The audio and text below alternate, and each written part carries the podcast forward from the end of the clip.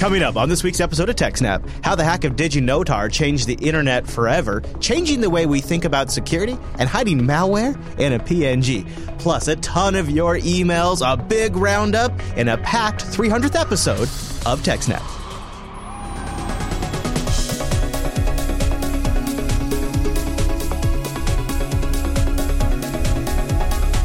Everyone, and welcome to TechSnap. This is episode 300 of Jupiter Broadcasting's weekly systems network and administration podcast. We stream this episode live on January 5th, 2017. This episode is brought to you by our three fine sponsors Ting, DigitalOcean, and iXsystems. I'll tell you more about those great sponsors as this here show goes on. Our live stream, why that's powered by the incredible ScaleEngine over at scaleengine.com. You should really go check that out. My name is Chris, and joining us for 300 weeks without ever missing a beat is our host, the admin, the tech, and the teacher, Mr. Allan Jude. Hello, Allan. Hello, Chris, everybody. Thanks hey, man. Watching. Happy freaking 300, Allan. April 18th, 2011 is when we started this show. Yeah, and now it's 2017. I know. I you know what, Alan? Part of me feels like like one of my kids is graduating. Like they're moving out of the house and going on to bigger yeah. and better things, starting their life. Like it's like a it's like something we've been doing since 2011, Allan. I know. You know, uh, I think almost everything else in my life has changed since 2011. yeah, same here, man. Big time. You know, I started in my garage. I was doing this show in my garage when we started, and, and I was in my apartment. Yeah. then I bought a house. I uh, quit working at the college. I, yeah, right. You, you were still at the college back went then. full time. Yeah. Right. That's really something. That is really something. And we celebrated with the exclusive Patch Your Shit t shirt, still available. Mm-hmm. It has tips now, so they are shipping, so you can get one. Available till January 13th, teespring.com slash patch your shit. It's a classic now with tote bags and stickers. yep. Oh, and the hoodie. The hoodie actually right now would be nice because it's like when I woke up this morning, it was 15 degrees, and I think it's like 19 degrees out here now. So it's a hoodie would be the perfect for this kind of weather. Allan, now, we could have just, I suppose, phoned it in uh, for our last episode. For those of you that don't know, Allan and I are stepping down after this episode and being replaced by new fresh blood. Uh, Wes and Dan will be stepping in to take uh, our roles, and we will do a great job, I'm sure. And we thought, I thought for sure. I thought, nah, this is going to be the one. It's going to be the one. Allan's going to phone it in. We're not going to have anything prepared. And then I looked at our first story, and I, if I'm not mistaken, I think our it's as first, long as some of our show docs. yeah, it's like four pages. The first story is like four pages of notes. So, yeah. and not only that, but it touches on a story that goes back to the very beginning of TechSnap. Yep. So it's kind of perfect, Allan. Where do we start? Yeah, it kind of wraps up. So yeah, uh, this is uh, how the hack of DigiNotar changed the infrastructure of the internet forever. Wow. So yeah, this goes back to TechSnap episode 22 from September 8th of 2011. Uh, so that'd be like a just after my birthday uh, of the first, uh, my first birthday on the show, basically. yeah, uh, um, six years ago, it was just in the r- first run of TechSnap. Wow. Yeah, you know, we we basically only this is only our twenty second episode, and we we're still finding our feet, I think, a mm-hmm. bit, and. Uh, uh, you know, I remember, especially even just during the first 10 weeks or so, TechSnap wasn't, you know, none, none of the letters stood for security. Right. right. It was it was just going to be the sysadmin podcast. That's very true. Sysadmin things. That's very true. Uh, but the stories that happened to keep coming up and the things people wanted the explanations for, well, yeah, eh, just yeah. kind of always leaned towards it was you know the Sony hack, the the Dropbox hack, and yeah. then DigiNotar, and it's like everything. Cyber is cyber threats, cyber security, cyber risk, cyber, cyber, cyber. Is, Although, yeah, but back then cyber still meant sex. Exactly. That's my point. Like this show has watched the transition of that term, has watched how this in, how it's gone from not an industry where guys like me were contractors doing penetration testing for companies, and now it's it's there's companies like FireEye out there. I mean, it has mm-hmm. blown up as an entire industry. It's been really something to watch.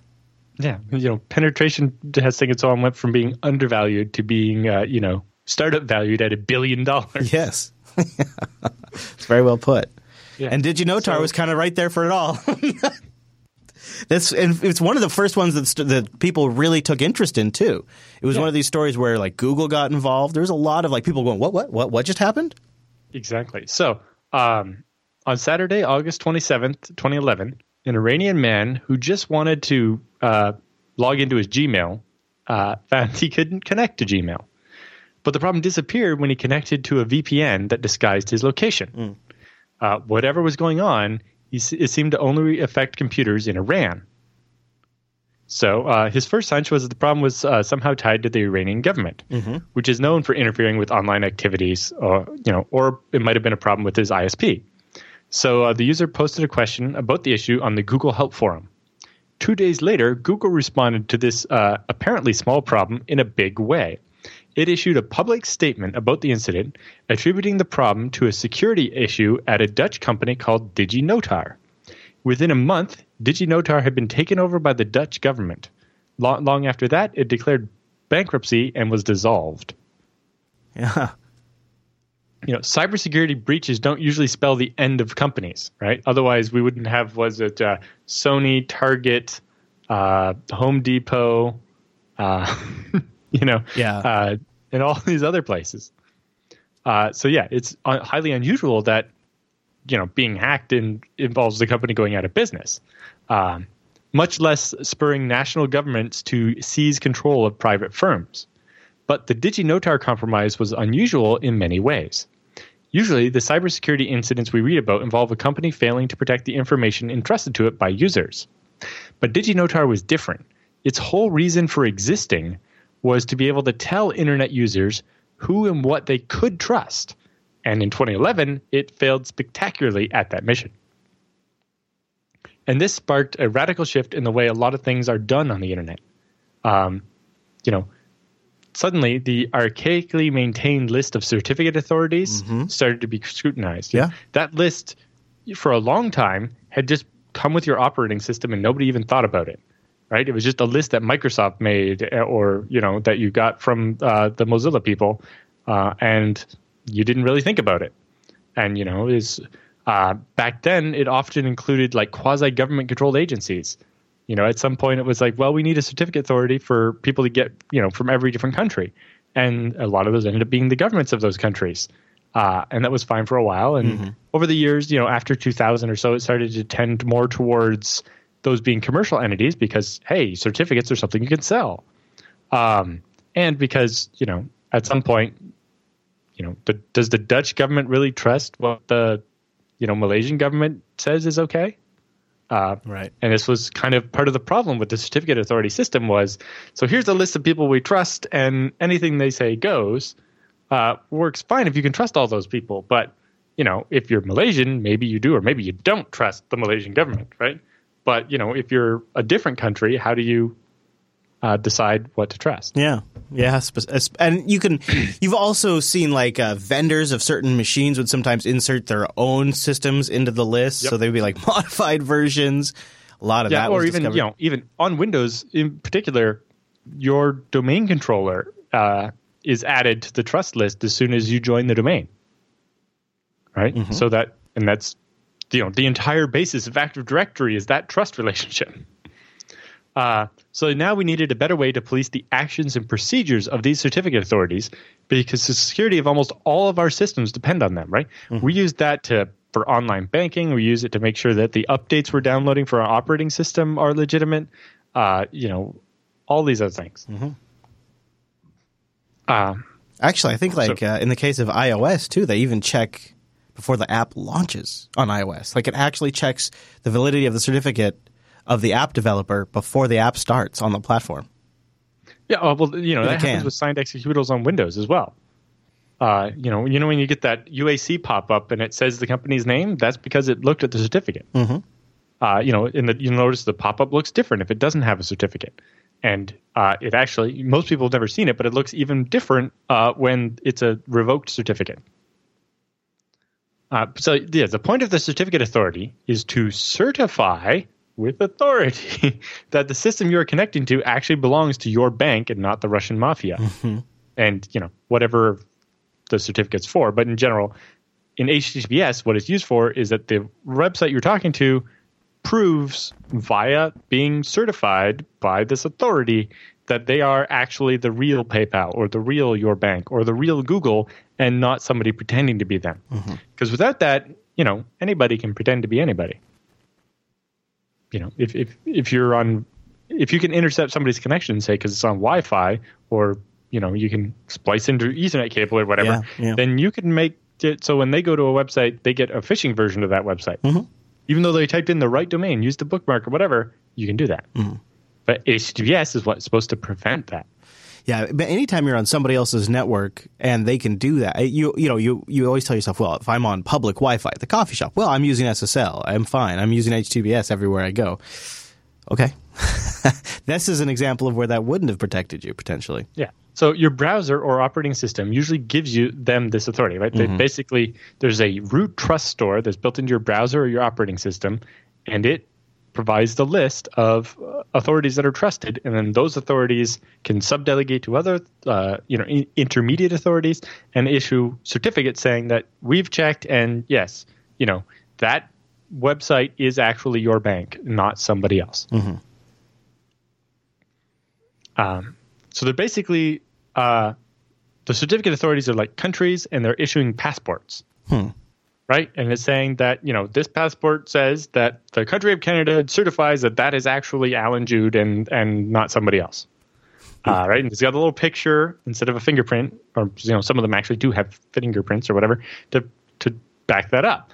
Uh, but you know each country has to decide which countries they're willing to trust the passports from you know, like in Canada, we we, we don't respect passports from Somalia. Mm-hmm, Like we, we don't really know who's the government there. Do they even issue passports? Are they legitimate? It's like no. If it's a passport from Somalia, we just be like, sorry, no.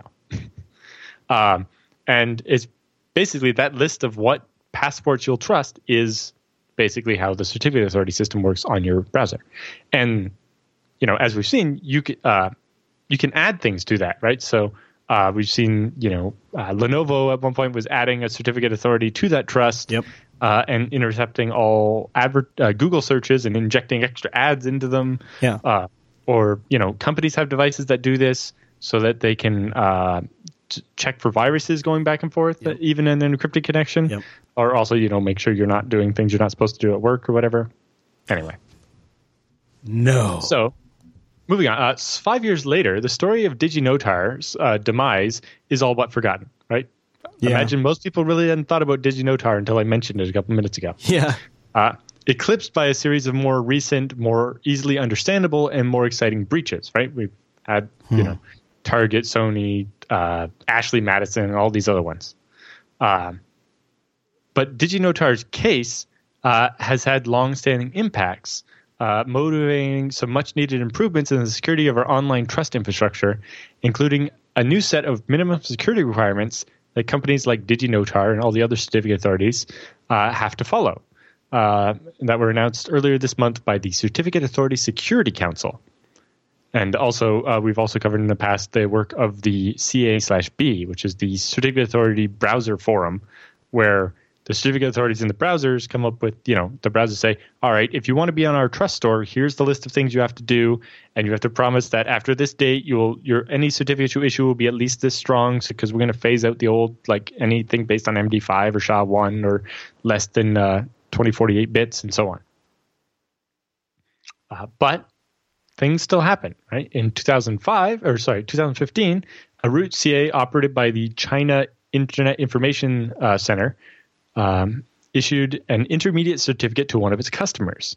That intermediate certificate was then used to issue certificates uh, that were used to perform man in the middle attacks and potentially intercept traffic between users and websites. So they'd issue a fake certificate for Google, and uh, because they had the private key, they would be able to decrypt the traffic that your browser was encrypting between you and the fake Google, which they would then, you know, after. So you would connect to their fake Google uh, with an encrypted connection, but one they could decrypt, and then they would make the connection to real Google and pass stuff back and forth. But they would be able to see the unencrypted version of everything in the middle. Right. That's how a man in the middle works. Um, any one of these trusted CAs, whether they're a root CA or an intermediate CA, has been uh, that has been endorsed, can then issue certificates for any website they choose, even websites that chosen to buy their certificates from somewhere else. Right. So Google buys their certificates from VeriSign or somebody, uh, but you know it, that doesn't stop the Chinese uh, CA from issuing certificates for them, uh, which can be a bad thing. Uh, so to address this, there's been a push for a system called certificate transparency, where every certificate, as it's issued by these CAs, is pushed into immutable logs kept by third parties. You know, one of them is kept by Google. Um, so Google Chrome began using certificate transparency for all newly issued extended validation certificates. That's the one that turns the bar green. Mm-hmm. So they've made certificate transparency a requirement for the green bar ones. So if Google Chrome sees a certificate that doesn't uh, show up in any of its logs as ever being issued, it automatically rejects it, even though it's a valid certificate from a certificate authority. Because if the certificate authority isn't willing to publicly admit that they issued that certificate, then it's probably not one we want to trust. You think that's something that'll be like a they'll set a trend there? Yeah, so I think th- at this point that's uh, because it's mandated by Google uh, to be trusted by Chrome, it's basically every certificate authority that issues the extended validation certificates is going to have to do this. And so that means that Firefox and so on can follow suit. Um, and also, remember we talked about uh, when Symantec uh, screwed up and Google was like, we're going to untrust you yep. unless you follow these new rules. Yep. yep. So uh, they've actually started requiring certificate transparency from all certificates newly issued by Symantec starting June 1st of 2016 after they found that uh, Symantec had issued 187 certificates without the domain owners even asking for those. um, and you know, I, mostly this came up because Symantec issued some bogus certificates, said they had revoked them all, and then Google found uh, you know hundred more of them, and and it's like, well, obviously Symantec, you're not very good at figuring out what you've actually done. So now, any certificate you don't publish to our public log proving that you made it, uh, then we're not going to accept it. Uh, and I think eventually we will require this of all certificate authorities. Um, there's also an interesting tool. Uh, Comodo, one of the other uh, certificate authorities, has created a tool called uh, CRT.sh, which is the certificate search. It's a tool that you can go in and type in like a, a company's name or their domain name or some other fields in the certificate and search for any certificates that have been issued. Uh, so it combines a couple of things. I, it does the certificate transparency logs, but I think it also just combines logs, uh, other projects like the um, what's the EFF ones called? The SSL. You're talking about Observatory and a bunch of oh, other ones. I don't know. So yeah. basically, it compiles lists of like every SSL certificate that's ever been seen and where it was seen. Um, so you can go in there and you can uh, type in a domain name, and it'll show you, you know, we saw this certificate. It says it was issued at, uh, and valid for these date ranges, and this is the first time we saw it, and all these things. And it shows kind of how useful certificate transparency can be. Because one of the other important things is because these are timestamped hashed logs, you can never go back and modify the log after it's been Mhm. written. And because they're controlled by third parties, the certificate authority has no way to, you know, uh, decide that actually we didn't want to issue that certificate, so we want to not look, make it look like we ever did.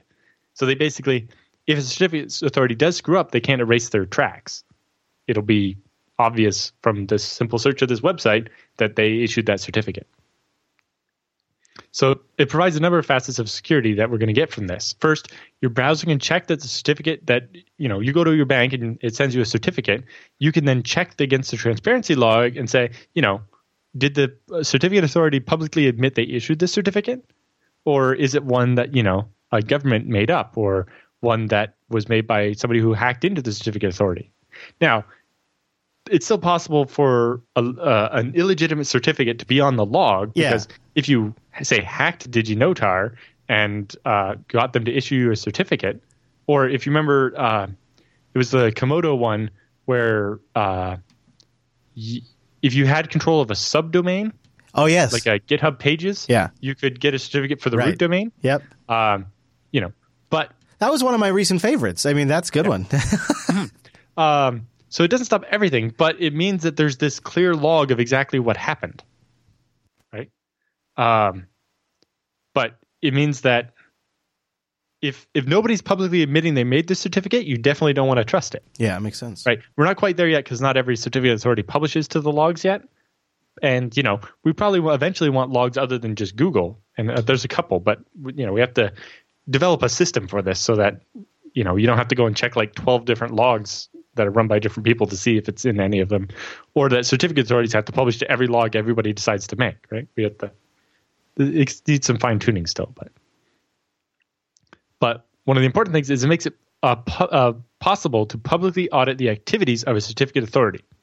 If all certificates are logged and only the ones that are logged are trusted, they can't scrub a certificate from the logs. They can't hide the fact that they incorrectly issued a certificate for Google or something. Right. Right. Kind of it seemed like Symantec was trying to do that, and that's why uh, Google's forcing them to use certificate transparency or face being untrusted. Uh, but it, it, basically allows us to have more insight of what's actually happening at the certificate authorities or notice a pattern.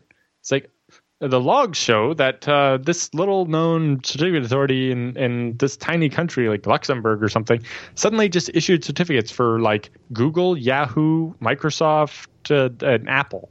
Like mm-hmm. that seems un out of the ordinary. That's a little odd. Yeah. And like we said, uh, kind of related to that, it allows a website operator or someone who owns a domain or whatever to do automatic searches, like with that crt.sh, for their domain and see if there's any certificates that they didn't ask for. Right? Because it's an API, you could set this up that you would get an alert anytime a, a certificate is issued for your domain. And if that doesn't correspond with you specifically, you know, getting a new certificate or renewing one, then hey, red alarm lights going off. Right. We got to look into this. Mm-hmm. Uh, but before now, that wasn't really possible, right? Uh, you know, Google would very much like to know whenever somebody tries to issue a certificate for Google, because uh, they know that should only happen when they ask for one. Yeah. Get a push notification, maybe a tweet. Hmm. uh, because CAs are prime targets, they have to and tend to take security very seriously. DigiNotar was actually not an exception to this. Among other things, it had segmented its computer networks into several different isolated partitions to constrain access attempts and used an intrusion prevention system to monitor all incoming and outgoing traffic. Every request for a new certificate had to be vetted and approved by two DigiNotar employees. Then, to issue the certificate, an employee had to insert a physical keycard into a computer kept in a heavily guarded room. According to the postmortem uh, on DigiNotar done by the security firm Fox IT, which was hired by the Dutch government to figure out what happened, uh, this room could only be entered if authorized personnel used a biometric hand recognition device and entered the correct PIN code. Uh, this inner door was protected by an outer door connected by a set of doors that operated independent of each other, creating a sluice. Uh, these sluice doors had to be operate, uh, separately opened with an electronic door card that was operated using a separate system than the other doors. So that even if you hacked the one of the door systems, that wouldn't get you through the second door or the first door, vice mm-hmm. versa. to gain access to the outer door from the public accessible zone, another electronic door had to be opened with an electronic card. So, like, you had to get into the outer room with a key card, and then you had to have like a hand scan, and then get through two completely separate key card systems, and then go up to this computer and insert a physical key card to do all this stuff. So they had very good security setup for physical. Anyway. Sounds pretty legit. Mm-hmm. Uh, this mix of physical and virtual safeguards demonstrates that DigiNotar was not a company that had failed to think about or invest in security. It understood that the security was vital to its own reputation and for the wider world of internet users who relied upon, often even without knowing it, on DigiNotar certificates to tell them who to trust online. But DigiNotar also made some serious mistakes during the summer of 2011. For one, it was running some unpatched software on its web server, which allowed an intruder to begin burrowing into the maze of partition networks in June of 2011. Uh-oh. Uh, on July 10th, the intruder successfully issued his first rogue certificate. So it seems like they could have spent as much of a month of actually tunneling through the system to actually be able to issue a certificate. Uh, all told, by the end of the summer, it would go on to issue 531 rogue certificates for domains ranging from AOL.com and Microsoft.com to Mossad.gov.il and CIA.gov. so once you've got access to a certificate authority server, issuing rogue certificates for high value targets like the CIA is no harder than issuing them for sites like AOL. My one caveat to that is, in general, the SSL certificate for AOL is probably actually more valuable than the one for the CIA. Yeah. Because the CIA's general front page website yeah. doesn't really have anything on it. like people aren't going to be submitting secret information there. Yeah. But people do log into their email accounts at AOL. Top So- ten of top ten stories by the CIA. That's what's at CIA.gov right now for 2016. So it's like you, you could figure out what people are searching This for. is not a high traffic they, website. They don't have a login button anywhere, whereas AOL does. Yeah. So in this case, I'd actually say that the AOL one is uh, a higher value target than the CIA, but for embarrassment factor, maybe the CIA is a bigger one. I, I, look at this, Allan. The CIA has a Kid Zone section on their website where you can learn more about the agency and find top secret things you won't see anywhere else. They have it for uh, K through five and six through twelfth grade, and there's a section here for parents and teachers too. Uh, yeah, we have a, an interesting story in the roundup for uh, five year olds that Wow. are interested in security. Well, there you go. Maybe then go to CIA.gov. Yeah. So uh, it's still unclear how exactly the intruders managed to bypass all the physical security in place to protect the inner sanctum where certificates are generated. But the investigators' best guess was that the key cards for a few of the computers were just left permanently in place. Because of the amount of hassle it involved going into that room to stick the key card in to issue a certificate, right? You had to like hand scan and go through a bunch of these separate doors. Somebody would just leave the card in there, say during business hours or something, uh, and uh, you know maybe they maybe they remove it at the end of the day maybe not but uh, that might have weakened the security here um, the other thing is you know if the attacker was observing for a whole month or something he might have been able to just piggyback on them doing a legitimate request and while the key card is inserted also do this other thing. Although you know it's unclear. Although it's years later now you think they might have been able to dig into it more but uh, we never got more detail on what happened there. This is uh this is, if true, this would be uh, largely defeated the purpose of requiring keycard insertion, uh, not to mention all those sluice doors, biometrics, and PIN codes in the first place. You know, again, all that great security defeated by pesky humans. Yeah, and laziness. Yep. And you know what? It's always going to be that way, Allan. So on July 19th, uh, a routine check by DigiNotar revealed that some of the certificates it had ostensibly signed were not listed in the company's own logs. So obviously, the attacker had found a way to issue certificates without them going in DigiNotar's logs, which is a problem.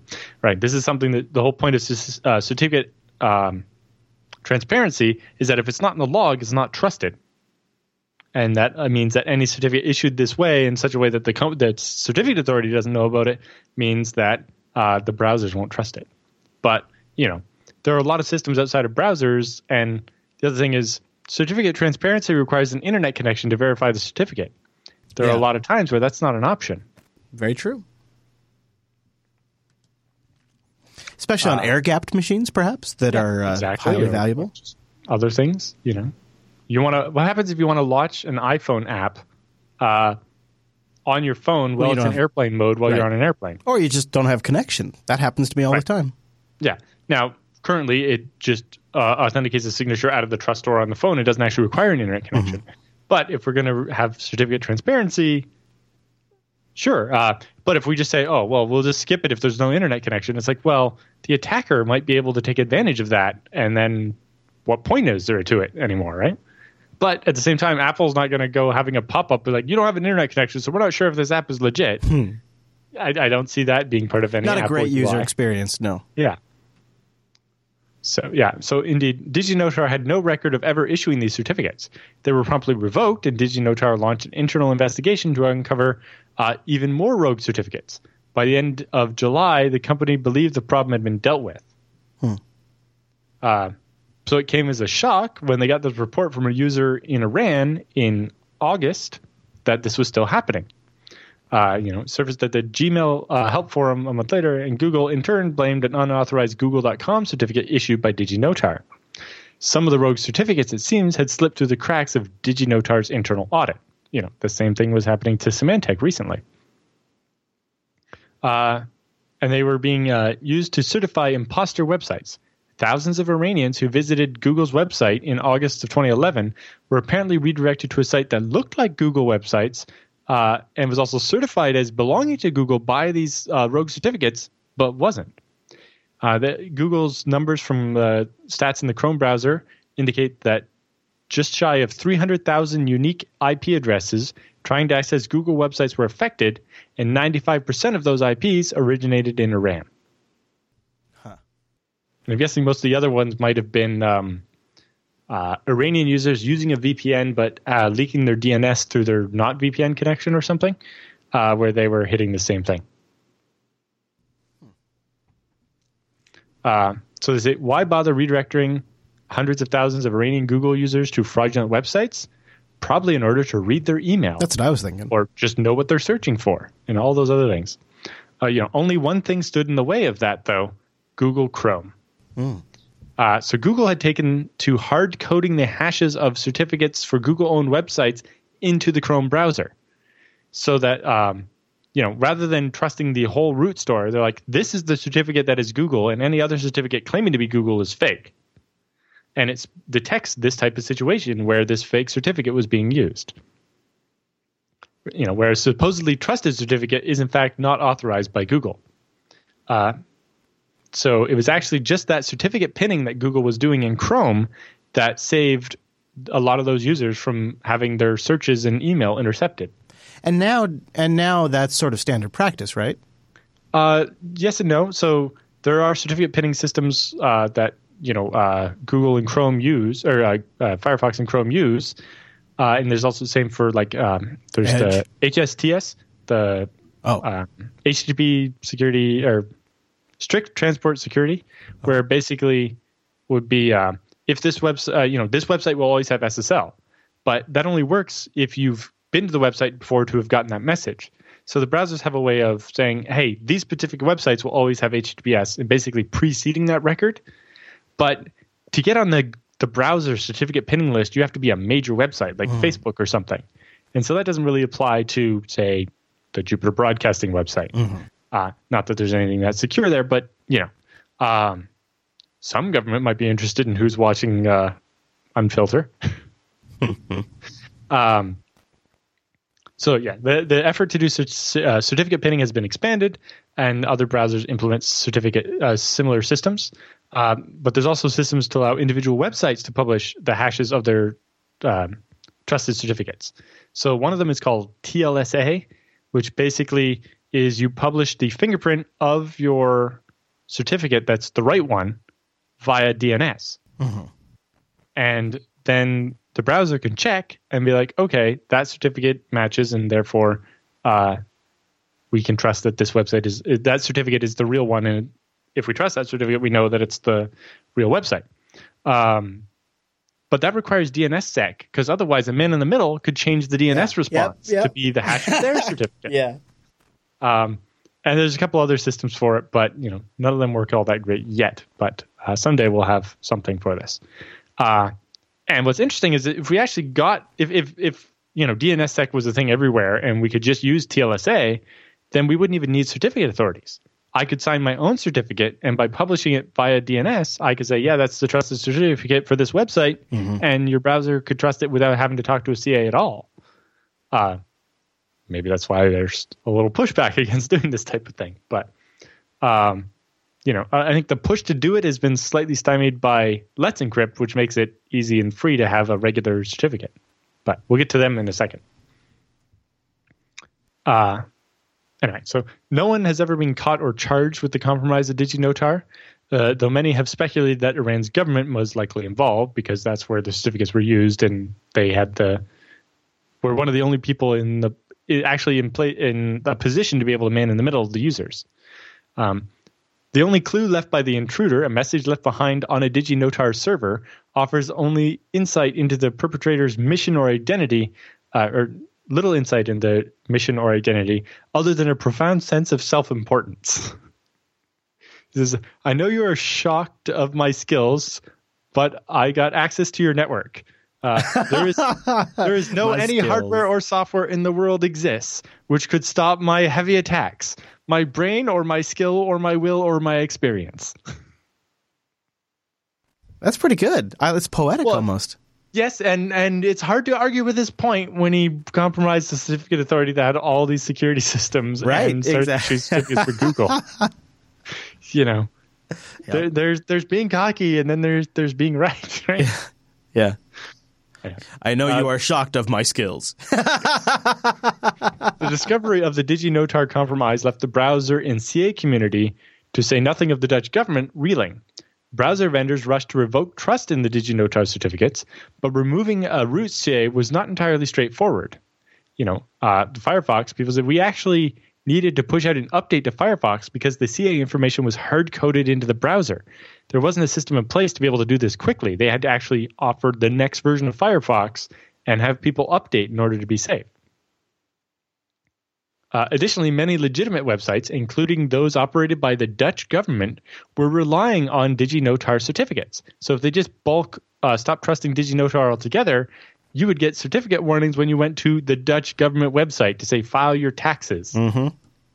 Not a great. Doesn't inspire experience. confidence. Not not so much. Uh, so the browser vendors uh, were forced to hold off a blanket ban on DigiNotar.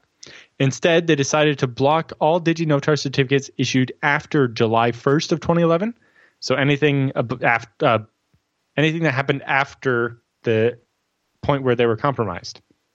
So anything before that would still be trusted, and anything after uh, would be gone. And you know that way you're only impacting websites that got certificates within the two months of of what happened and then uh, allowing users to decide whether they wanted to trust the older certificates. But uh, you know, giving users uh, that autonomy over the online security only works if they have to understand what the messages are, right? If you go to the government website and get this weird message, do you click yes or do you click no? And if you click yes, go anyway, at what point are you going to do that when the message is that certificate is totally fake, right? That's why uh, if you've ever had to accept a non-valid certificate in Firefox, you it requires like four clicks because the idea is that you really don't want to do that. Yeah. So, um, so while browsers scrambled to protect their users, the Dutch government took charge of DigiNotar and commissioned the Fox IT uh, company to investigate what had gone wrong. Hans Hoogstraaten, uh, who led the investigation, said in an email, "What really shocked me was when I realized the impact it had on the people of Iran. In those days, people got killed for having a different opinion." The hackers, which were presumably the state, had access to over 300,000 Gmail accounts. The realization of that, the security of a small company in Holland may have played a part in the killing or torture of people really shocked me. Like the real world ramifications of this. Yes, it's like this isn't just uh, you know PGP keys and, and open source rah stuff, right? It also suggests that they did it with an intent to find some specific people, potentially. Mm-hmm. Yeah.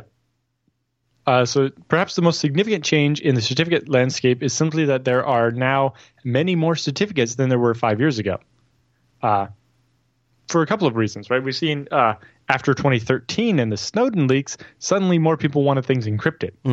Uh, Google changed their search algorithm to give uh, more points to the websites that offer HTTPS. Right? Uh, do you have the EFF's HTTPS everywhere. All these things have meant more people wanting certificates. And, you know, part of the giant increase in the number of certificates is Let's Encrypt, uh, Sure. Which was launched earlier in 2016, uh, provides free certificates to anyone who wants them. Let's Encrypt doesn't provide the extended validation certificates because that involves a manual verification of the owner's identity. Uh, you know, that's the kind the most high value targets generally get and warrant a green box. But, you know, none of my banks use the green ones. Can't Actually, recall. one of them does. Never mind. But, um, but you know that process can't be automated, so Let's Encrypt doesn't do that. But you know there are hundreds of millions of websites and devices out there, and in the future there'll be billions. For every one of uh, those to have a certificate, we'll need an issuance system that can be fully automated. Uh, says uh, Josh Aas, who's the uh, founder of the Internet Security Research Group, which helped establish Let's Encrypt. They say issuing more certificates helps spread encryption, but it also raises the stakes of the security of the certificate authorities and the risk posed by incidents like DigiNotar, um, because it means that an increasing amount of online community relies on the protection provided by these digital certificates. And so that got me thinking about it a little bit. And it, like, I know Let's Encrypt has a couple of things in place. They have a, they're basically an intermediate from a regular CA, but they have a backup one from a different CA in case something happens there. Uh, so that the, all the Let's Encrypt certificates will just suddenly go away one day or something. Yeah. Uh, but I wonder if they actually maybe need to be a root CA uh, and be able to issue their own intermediate CAs and have a separate intermediate for each day, like each calendar day, right? So that if something were to happen, like say DigiNotar, they could revoke the certificates for a specific date range without, uh, yeah, you know, just rather than having to revoke each individual certificate, they could just revoke the intermediate CA that signed the certificate for each of those different, um, for that date range, for each of the days in that date range, without impacting all certificates. Uh, you know, I'm sure there's some technical limitations to that, and and obviously uh, it gets pretty messy with the root store if you have to have all these things. But it seems like Let's Encrypt in particular needs to, you know, uh, consider a way in order to have most of these certificates uh, be not such a problem. Although the other the advantage that Let's Encrypt has is that because certificates are only valid for 90 days, they can very quickly roll over everything. And everybody who's using Let's Encrypt, well, not everybody, almost everybody using Let's Encrypt has this all automated so if they needed to just get reissued a new certificate that was signed by a different root CA or whatever, it's just a matter of that cron tab or whatever that runs. So actually, maybe Let's Encrypt is in a better position than most other places hmm. uh, to be able to do this. But you know, in certain places, the Let's Encrypt certificates are a little hard to use. Like, uh, say you wanted to protect the BMC, the IPMI system on a server where you have to get the whole certificate and then upload it via the fir- the the web interface for the management system. You know, you can't really automate that with Let's Encrypt, right? Uh, and there's no uh, you know well known directory in there where that the the BMC can um, publish the the certificate to or the the I forget what they call the little file you use with Let's Encrypt to prove that you own the domain or whatever. Yeah, I know what you're talking so, about. So Let's Encrypt doesn't work for everything yet, but it's getting there. Yeah, it's yeah. Anyway, um, it was and the problems was, with CA. It was a big. It, just before you move on, if you think about it now, at the position of 2017, it was kind of a, one of the biggest things to happen to the internet for 2016. Uh, especially, especially for people that before would just never bother, and now they just had immediate access to it. Looking back at it, it was a really big deal. It was. It was. Yeah. Sorry, didn't mean to interrupt. Just kind of uh, in awe at the beginning of 2017 of that. Yeah. Uh, so um, Berta Nuda in the chat room points out that uh, that Let's Encrypt requires uh, you know a, a, public website somewhere. That's mm-hmm. not actually completely true. Mm-hmm. Almost all of the clients require that, but there is a system with Let's Encrypt to prove you own a domain with a DNS record. Uh, and so it is somewhat possible to be able to uh, create certificates that are only for use internally, where the thing that the, where the certificate is going to be installed isn't necessarily uh, open to the public. Uh, but yes, Let's Encrypt doesn't do wildcard certificates because there's it's a lot harder to prove that that's safe sometimes. Uh, but you know, wildcard certificates is how I've solved a lot of problems myself. Uh, so it'd be great if they had them. But uh, you know, I know the FreeBSD project moved away from a, a wildcard hmm. certificate from a regular CA hmm. to issuing individual issuing individual certificates for each different subdomain um, uh, using Let's Encrypt. Hmm. Uh, it took a little while to do the initial transition because you can only issue like 20 certificates a week with Let's Encrypt. but uh, you know, once they're issued, the renewals aren't really limited, so it was easy enough. Anyway, so yes. the problems with certificate authorities have not gone away. In March of 2015, uh, years after the collapse of DigiNotar, Google discovered another set of rogue certificates for Google domains. These certificates were issued by an Egyptian company, MCS Holdings, which in turn received its certificates from CNNIC, uh, which is a certificate authority operated by the Chinese Internet Network Information Center, uh, which is an agency of the Chinese government's Ministry of Information and Industry. but soon after, Firefox and Chrome both removed CNNIC from the root CA lists, although why were they there in the first place, right? Uh, just this summer, uh, the Chinese CA WoSign, uh, which had bought and uh, StartSSL, was accused of issuing fake certificates for GitHub and Alibaba. And in October, Mozilla announced that it would no longer trust WoSign certificates. Hmm. But uh, thanks in no small part to the legacy of DigiNotar, browsers and CAs alike are better able to deal with problems like this than they were five years ago. You know, hopefully every CA has a plan for what if we get DigiNotard, whereas in 2011 they didn't. Yeah. Right. Um, and the browsers have built systems so they can more quickly revoke stuff, not Yep. have to issue a full software update uh, that can take you know a week to get tested and published and get people to actually install.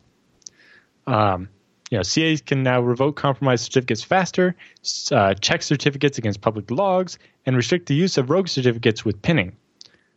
But in other more fundamental ways, the system of relying on CAs to tell us who we can and can't trust online remains inherently vulnerable, and perhaps more importantly, largely invisible to most internet users. Yes. So, while maybe most of the people watching the show understand how it works, most other people don't. And so when they get the certificate warnings, or you know, was Google's going to start saying this website's not secure for all non-HTTPS websites, general users don't really understand what that means. Right. And even if Google provides some help text for that to explain it to them, it's really not the same thing. Yeah.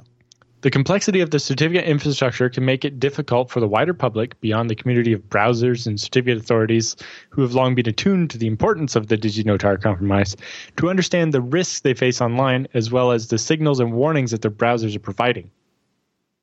You know, I think uh, we've covered a paper a while ago about uh, that some uh, a university student did uh, on the kind of redesigning the UI of the certificate warnings to actually and and malware warnings to make the user actually understand it and not just be a big scary click no, you know, uh, or you know keep going anyway. Yeah. Okay. Interesting. It's like, well, at the same time, I, I, I want for the benefit of regular users, Firefox to be really anal about all these things. But in a couple of the cases, there are some certificates that are so bad it won't let you continue anyway. Like even with six button clicks, even going into about config Doesn't matter how many. Yeah. not possible to go to this website. Uh, it's like, but I need to. Uh, and I've res- I resorted to having like a portable version of Firefox, like 17, that didn't have this check, Wow. uh, or using uh, a proxy basically. So my browser is actually seeing a connection from a certificate I trusted from an Nginx somewhere, and then it's making the connection to the really bad web And server Nginx don't care. just to let me uh, to get the connection because you know it's the management system for this server I'm renting, and I can't update. You know, the company doesn't make newer firmware, or I can't update that firmware, but I need to access the system. I'm trying to picture the moment where Allan Jude is sitting at his desk and he realizes, shit, I've got to set up a proxy server. like, I, I literally cannot connect to this because the key size is too small. Mm-hmm. It was actually it was the uh, it wasn't IPMI. It was um, an old KVM, and it was doing like a 512 bit certificate, which is just terrible. It was inexcusable when the device was new, right? but the device was new in like 2007, and It's they older than the show. firmware for it a long time ago. yeah. Yeah. Yep, been But there. it's for my old servers that don't have IPMI. right. Well, now you've got that proxy server whenever you need to do that. Yeah. so the folks who operate the CAs are uh, really a very uh, tempting point of attack. Um, says uh, Daniel Gillmor, who's a senior staff technologist for the American Civil Liberties Union uh, on the Privacy and Technology Project. Uh, if you wanted to attack someone else, I would be looking for a lever of control they might not even know existed, like some of the underlying things for the certificate authorities and things like Heartbleed and all this other stuff. Um, the more we gloss over the critical components of the trust infrastructure that underlie our online communications, an infrastructure that is every bit as relevant today as it was five years ago, uh, the harder it becomes to grasp how deeply and fundamentally all of our security is predicated on the security of those digital certificates and the companies that issue them. You know, while much has changed, a lot of these issues aren't solved yet. You know, things have gotten a lot better since 2011, but a lot of the same problems still exist. And, you know, as we've seen with Symantec and WoSign and all this other stuff, there's no sign of things actually getting that much better. We're getting more systems in place, but part of it is the way the internet works is we still have to support the people that have old hardware or old software uh, to a point anyway. We've we've done a fairly good job of just being like, all right, certificate's that old, there's nothing we can do. Uh, Right. But you know, we need to decide how we're going to solve this problem because it takes five plus years for that solution to actually become mainstream. Hurts. And that it's like you really got to think, how do we want to be doing this in 2025? yeah. you know. Uh, and we have to plan for that because it takes a couple of years to come up with a standard and then five plus years to get it to actually be used everywhere. Yeah. Yeah. And not even everywhere, just at a high enough level Just where we a can high enough place that we can throw, turn off the old one and Yeah. those people that haven't updated yet. Yeah, that's what's crazy. Wow, that's a huge story. I, I think that might have been a 50 minute story almost. I'm not sure how far in we are. We're probably not quite, but wow. Any other thoughts on that story, Allan? Um, I think I've said enough. All right, well then let's take a moment and say a few things about iXsystems. In fact, maybe you could visit ixsystems.com slash TechSnap to help support TechSnap, celebrate episode 300, and learn more about iXsystems and their incredible rigs built around those Intel processors. ixsystems.com slash TechSnaps where you go to land and then dig around that site. Check it out. Everything from the FreeNAS Mini, the servers they build for your workload, TrueNAS, and the True Rack. And they have a post up that I think might be kind of illuminating for some of you on their blog become a raid hero. And I don't have much experience with TrueNAS, but this sounds like it's a kind of an interesting introduction to some of the uh, features. Uh, this is just comparing hardware RAID to software RAID mostly. well, and the explaining TrueNAS why- software raid, right? Yeah, uh, which is pretty compelling stuff in here. I like Well, this. you know, for a long time, software RAID was the you know red-haired stepchild that nobody wanted to use. Hardware Right. RAID was always better. yes, right. But nowadays, hardware RAID is something on a card with a firmware made how many years ago that is a complete black box. And the software RAID is ZFS, which is open source and gets used and can be updated ZFS. if something goes wrong. Which right. one do you want to use? That's right. That's right. Yeah. It's like the hardware RAID is powered by a little like 100 megahertz ARM chip on the card, and ZFS is powered by the you know 32 core 4 gigahertz Xeon you have. yeah. Very true. Which one do you think is going to do a good job? Very true. You know, the great thing about iXsystems is it's going to be a sales process like you've never experienced before. I don't, I don't know what it is about all the other companies out there, but they they made me a. Uh, it's not a jarred lover. What's it called, Allan? When you've been when you've been burned, what's that called? You know, you're Scorned. like, uh, yeah, yeah, scorned. I have like I've been a, I, I was a bit of a scorned lover when it came to the whole sales process of buying hardware when I got to IX. I would admit that I came in with a little preconceptions about how sales should go and how I should just submit everything through a form and then they should just whip me out a machine. In fact, I remember I remember thinking it was going to be a complete waste of my time, and then by the time I finished the process, I was so grateful that I had done it. It is it is just the beginning of a great experience when you go to IX ixsystems.com slash TechSnap. Go there to support the show, learn more about those crazy systems running those great Intel processors, and much more. ixsystems.com slash TechSnap. Allan, do you think we could really do episode 300 without without doing a Schneier story? I mean, come on, Bruce Schneier's got it. We got to do a Bruce Schneier story, right?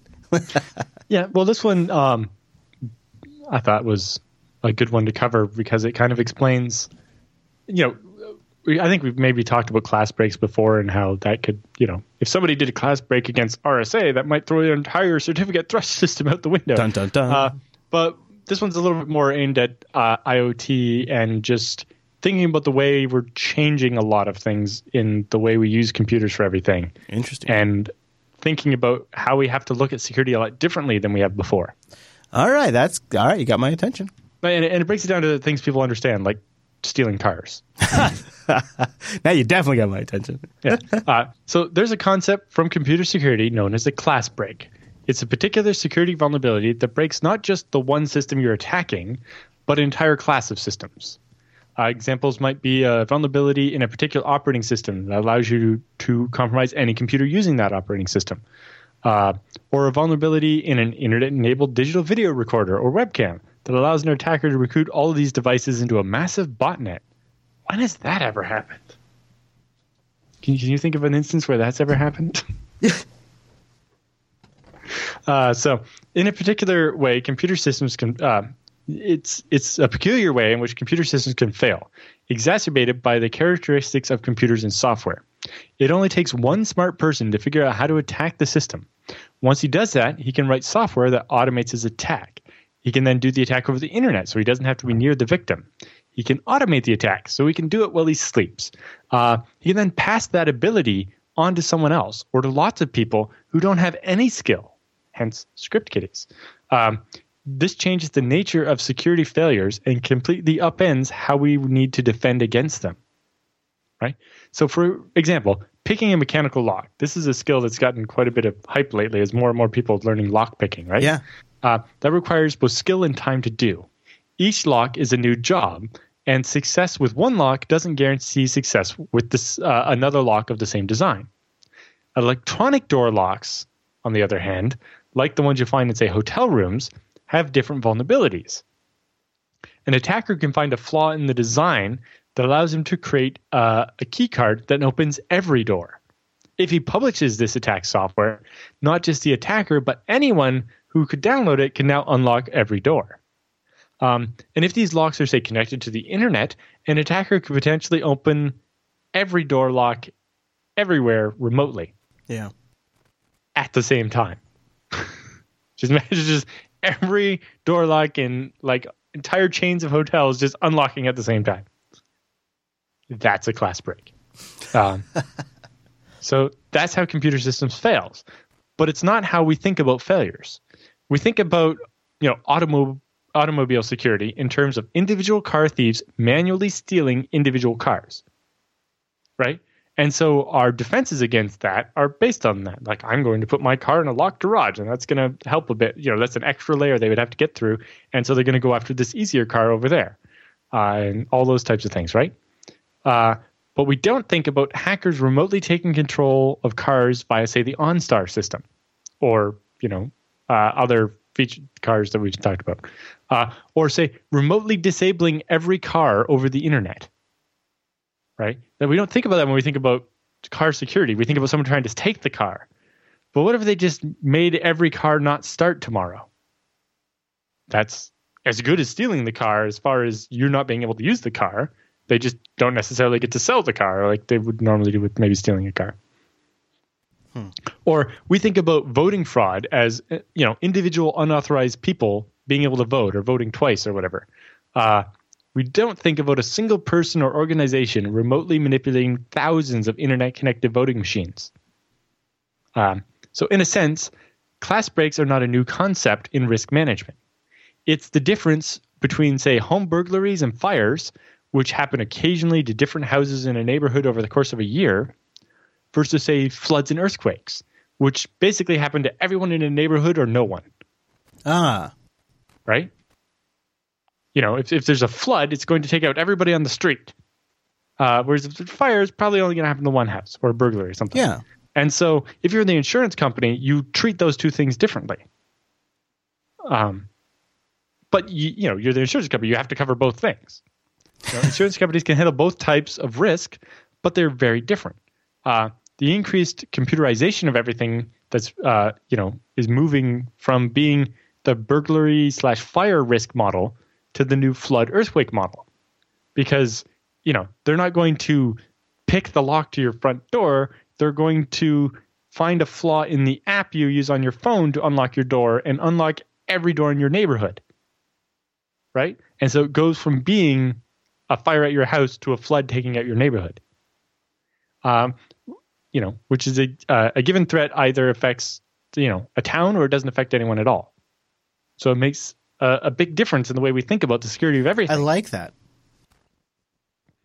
Uh, and you know, it's not even necessarily just security, but just reliability, right? It's like if your firm, thermostat breaks down, your house is cold or hot, but your neighbor's is fine. But if somebody finds a way to hack every nest, then a whole lot of people's houses are too cold at the wrong time, right? Yeah. Um, there's a key difference between floods and earthquakes and a class break in computer systems, though.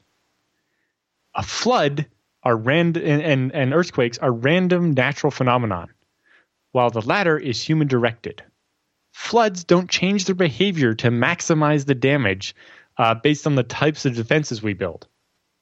Right? If we build drainage systems and and ways to redirect the river when it overflows, um, the river doesn't try harder to to to take out your house. It's just like, okay, you've you won. Whereas an attacker is going to design his attack to go around the defenses you built. Right? That makes sense. Uh, attackers do that to computer systems. Attackers examine your systems looking for class breaks. And once they find them, they'll exploit it again and again and again until the vulnerability is fixed.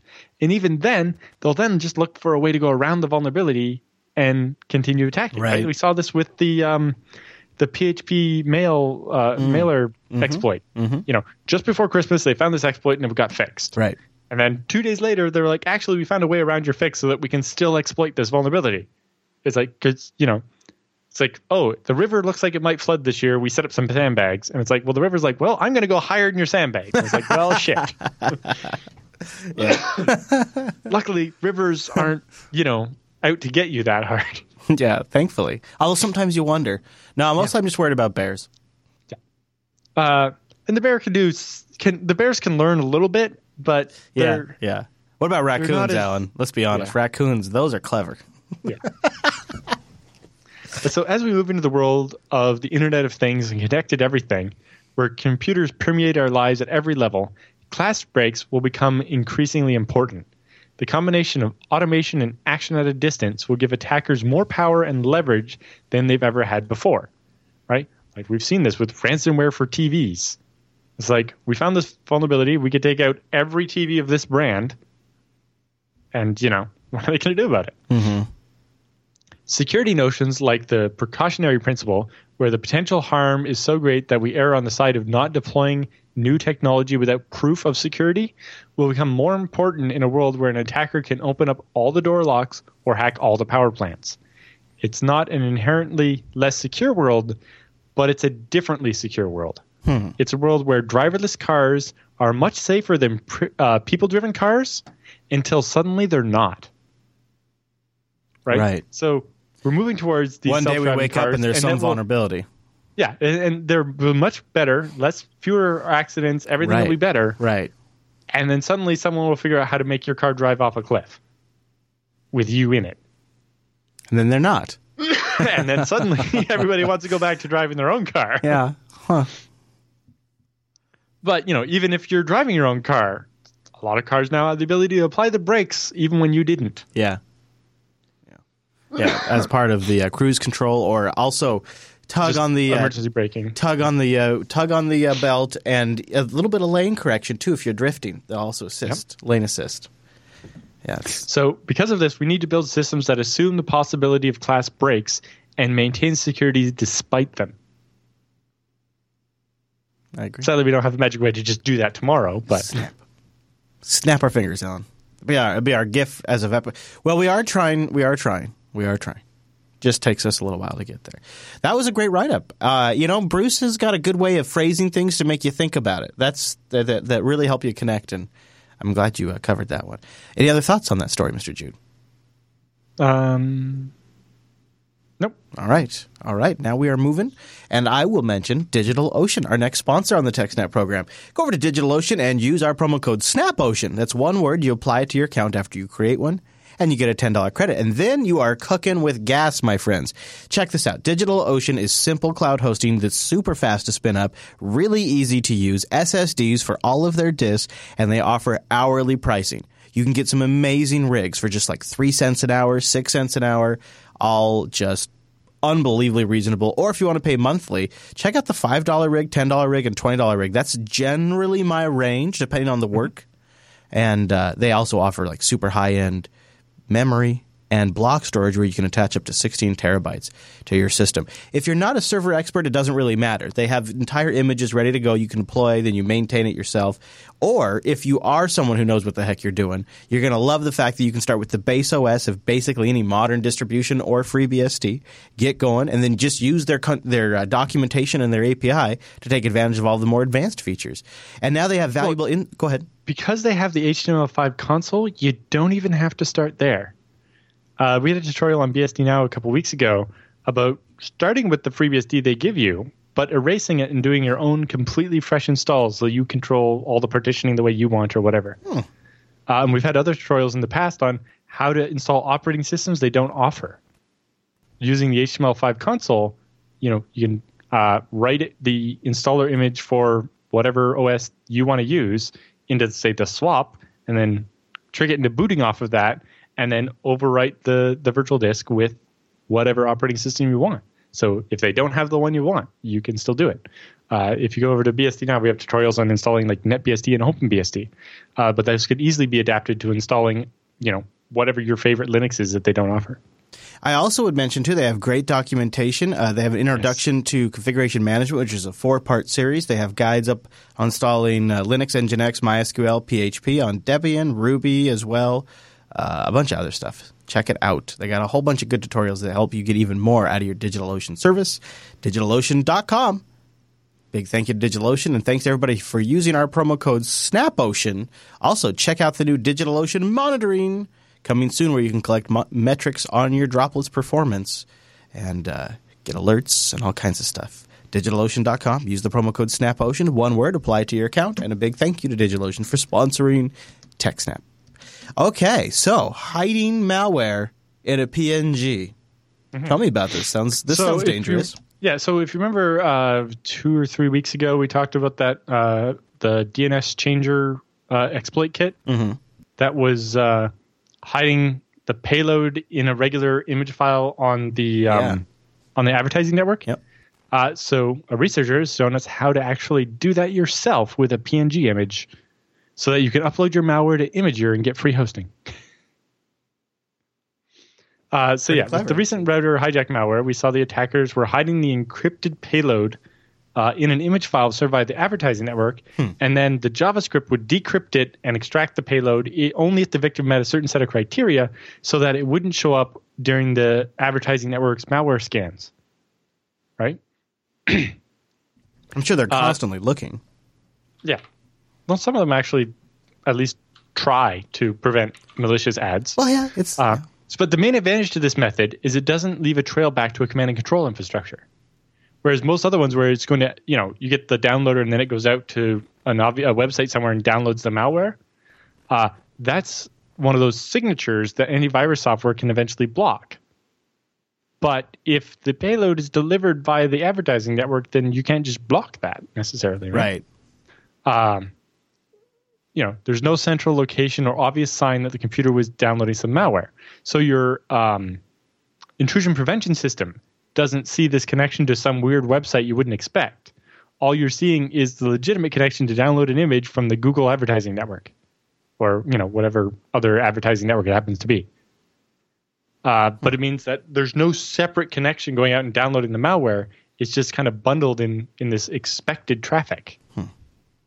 So this post shows a crude method of hiding an executable file in a PNG image and posting it to Imgur uh, because with Imgur you don't have to sign up or anything. Right. Right. You can just post. So there's no trail back to you this way. That's pretty clever. Uh, the image can then be downloaded by a PowerShell script or Visual Basic script or Microsoft Office macro or whatever. Um, so PNG files are different than most other image formats. Uh, not four words. Sorry, fixing show notes here. Live show note corrections by Allan Jude.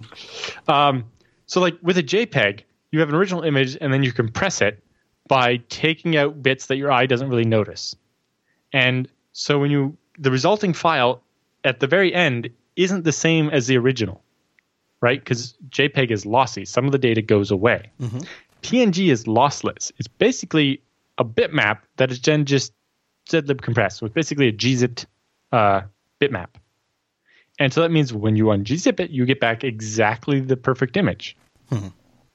Uh, so it makes it a lot easier to hide information in it because you know that none of the bits are going actually going to get thrown away. Right. Okay. Um, so each pixel in a regular 24-bit uh, like high resolution PNG, each pixel on the screen is represented by four uh, one byte values. Uh, you know, basically the values between zero and 255 for red, green, blue, and the alpha channel, which is the transparency. Okay. So you know, if the values were like you know 0, 0, 255, 128, then that would be a blue pixel that was half see through. Okay. Um, so this allows the image to represent the full spectrum of colors, right? Because you have 256 possible values for red, green, and blue. So 256 times 256 times 256 is 2 to the power of 24, which is 16.7 million different colors that you can make. That's pretty much standard. Yeah. Um, and then each of those pixels that can be one of those seven, uh, 16.7 million colors can be 256 different degrees of see-through from not see through at all to completely see through. Um, so in the post example, the JPEG, uh, they, they have a JPEG image. If you scroll down a little bit, if it's like, it's actually a JPEG of like antivirus software. so there's this little virus-free guarantee. Yeah. Uh, so he takes that JPEG and encodes it into the image we saw at the beginning of the dice, and then uh, the resulting image uh, you can see has like static in it, like an old-fashioned analog TV. Is that Uh, down back- here? Scroll up. Oh, No, okay. Oh, of the just- dice. I, I, just I, skipped got I got so delighted by that. Yeah, there it is. Yeah, so like if you look at the scroll up a little bit more, look at the original dice. You can see there's just Yeah, nice some nice clean. digital, uh, like translucent dice on a clear back on a black background. But Mm-hmm. in the uh, in the version with the crudely hidden image in it, is just static because all we're doing is base 64 encoded that JPEG and used the transparency value of each pixel to represent one byte of the original file. And so it's made the image uh, kind of washed out because it's half transparent and it's very statically because you have all these random values. Now, if you use a slightly better algorithm for it, you could make it much smoother. And uh, if you had a big enough PNG and a small enough payload, you could actually um, only use a small amount of variance, like only make it just a tiny, tiny bit transparent, such that people wouldn't notice. Sure. And so if you had a, a, a carefully chosen image as your original, you could have the version with the embedded image or the embedded file like undetectably the same. Like you would need to use like image diff or or the SHA ha- checksum to tell that they were not the same image. Uh, so, um, if more work were put into it, it'd be much harder to detect. Um, and so then he's got the, the Python script at the top that actually encodes his fake image in, and then he shows taking it out and verifying with the SHA-512 that the hashes are the same. Now, Um, how do you how so how are you you're hiding the malware, but how are you getting anything to execute it? Uh, well, so in this case, it's not about. You, you, um, there have been bugs before where PNGs could be tricked into executing things, but it's it's not that. In this case, it's just, um, you've already compromised the computer or whatever, but you want to download the malware from somewhere that's not going to be blocked, or that's not going to stand out as oh, Hmm. Right, that's obviously them it. downloading malware. Right, right. Whereas if you're pulling an image from, say, you know, Google, or you're pulling an image from an advertising network or from Imgur, Imgur, yeah. that's not going to look like you're downloading a virus executable. It looks like you're downloading an image of some dice. Right? So it makes it harder for intrusion detection systems to tell that this computer is downloading a virus. So in this case, you would have to still get them to run the PowerShell script or the To VB script it. or the the uh, Microsoft Office macro. Uh, and it talks a bit more about that. But there's, uh, if you at the very bottom, you can see the example where they hel- uh, hit a version of calculator.exe in an image, and then when you ran the PowerShell script, it downloads the image in PowerShell, extracts the data out of it, figures out, uh, you know, uh, the alpha channel stuff, pulls out calc.exe, and runs it. Uh, and there you go. You've now downloaded a virus and run it on the computer. Uh, and the only internet connection you made out was to download an image from a website that Right. looks innocent. Which yeah, probably came in over HTTP. No big deal.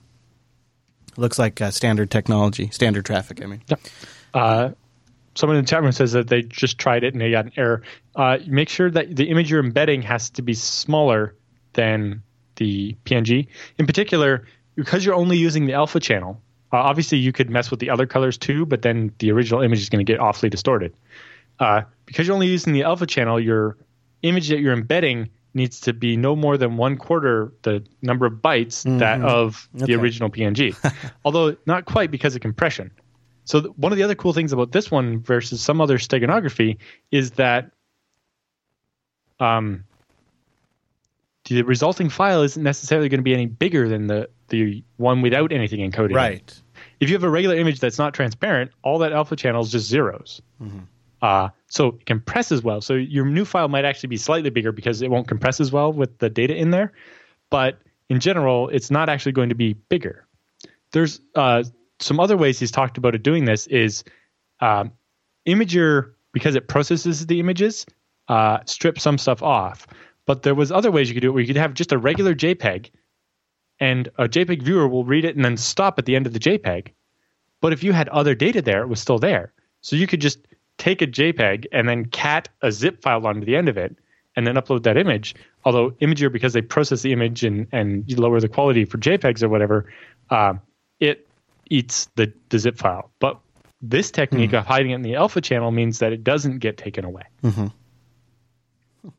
Uh, and he reported it to Imgur, and they've decided that right now that's you know it's not going to exploit people visiting Imgur or anything, so they're not that worried about it.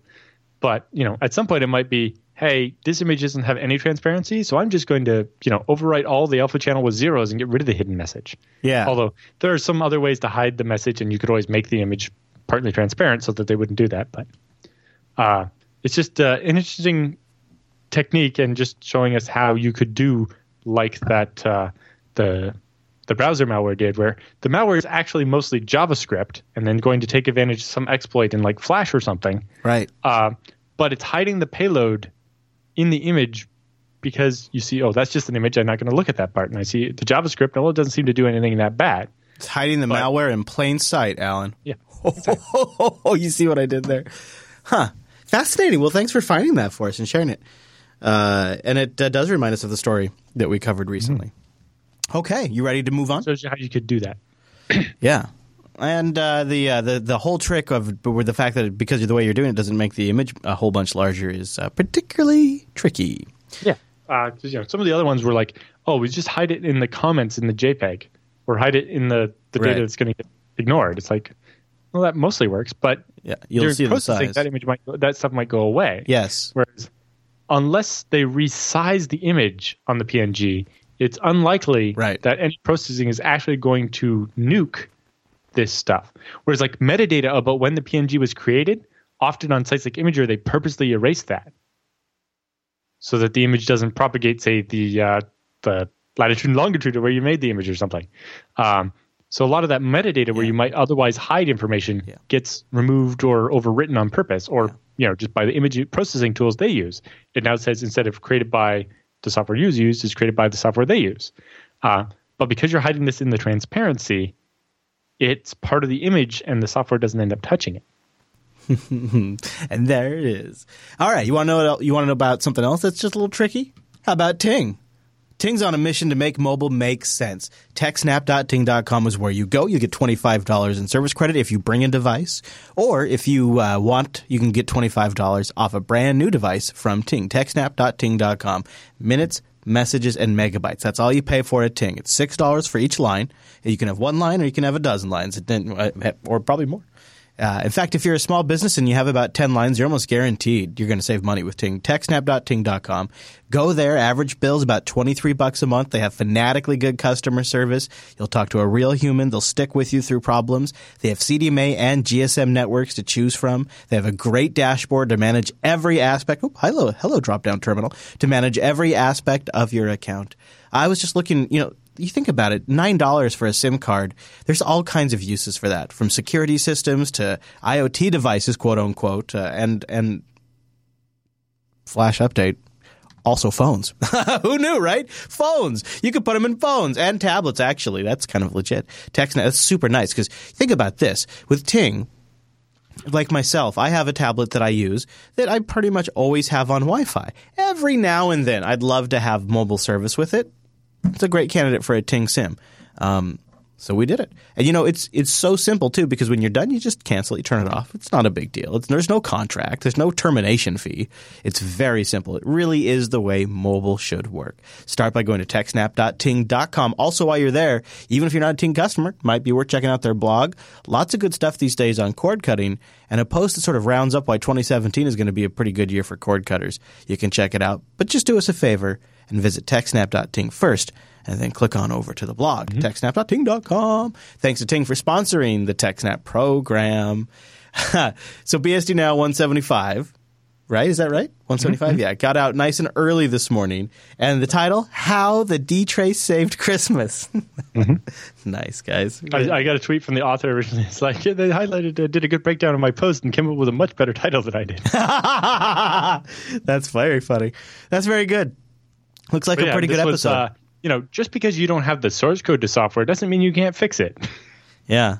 That DTrace is such an amazing tool, Allan. That is really good. Oh, and the save save my blog's name uh, guy uh, got in there. Good. That was a great blog post. I'm glad you guys covered that. That looks like a great episode. So check it out, BSD now. Uh, and uh, you know, even though uh, Allan and I are stepping aside, of course, I'm still on all the other shows I do, and Allan will still be on BSD now. And yep. so, if you want more Jude in your face, you can go get it right now. Go grab episode 175. Why not get the HD version? Because this is about the halfway point of this show which means by the time this show's over, you'd have more high definition Jude ready to go. Go check it out. BSD now. Yeah, I'll still be here every week. That's right. Well, it's just not here. I'll be there. You're over there. The, uh, you'll be. You'll be able to see me every week still. So just go to the same website. You just click on a different show, basically. all right. With the news all done, it's time for the TechSnap feedback.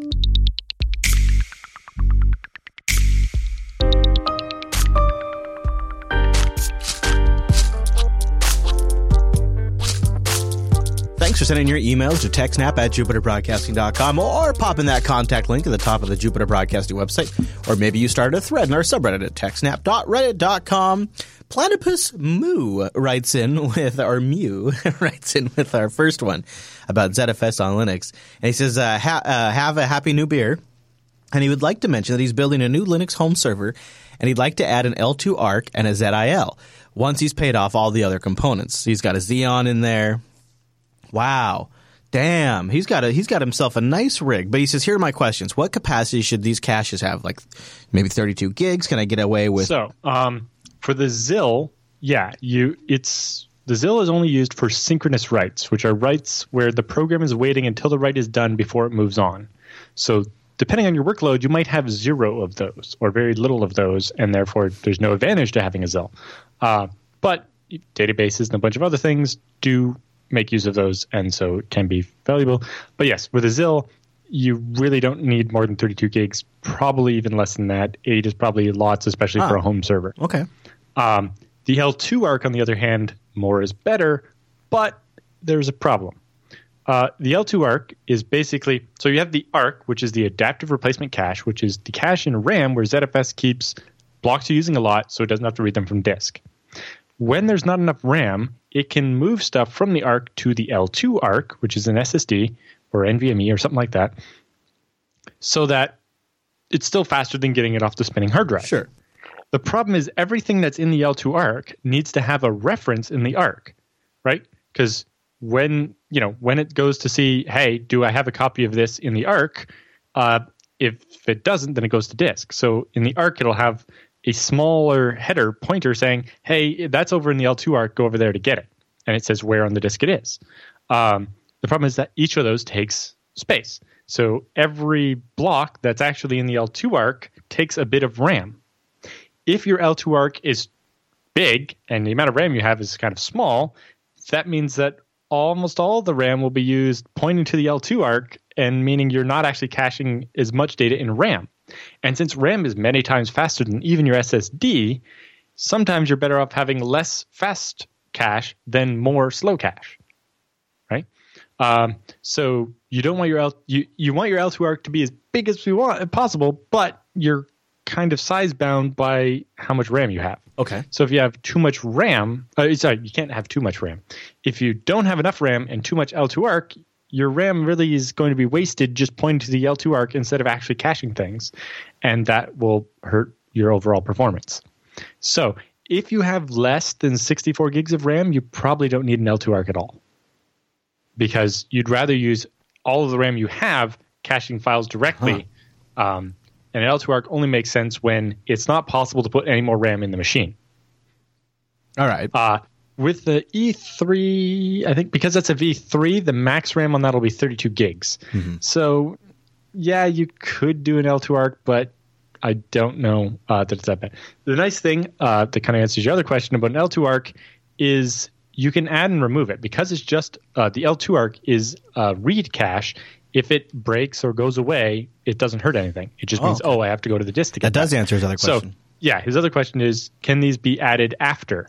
Or removed? And the answer for both is yes. Although the ZIL, you have to be a little more careful removing it because there might be data on it that is expected to be written to the pool and hasn't been yet. But as long as it's as long as the device doesn't fail, then yes, the remove command allows you to remove your L2 arc and your ZIL. Um, so you can experiment with them, and if it doesn't work out, you can take them out. So it's not a huge deal. But um, yeah, since that's a V3 Xeon E3, that's probably uh, limited to 32 gigs because I think it's the V4 or V5 before the max RAM goes up to 64 gigs on an E3. Uh, so with that little RAM, mm. an L2 ARC probably doesn't make sense. And unless you're running a database or something, the ZIL might not make sense either. In which case, you could just save the money and not buy an SSD. Um, but if you want to experiment with it because you know you want to build a bigger one uh, for work or something, but you want to try it at home and learn about how it works, oh. it's perfectly fine to do so. That's a good idea.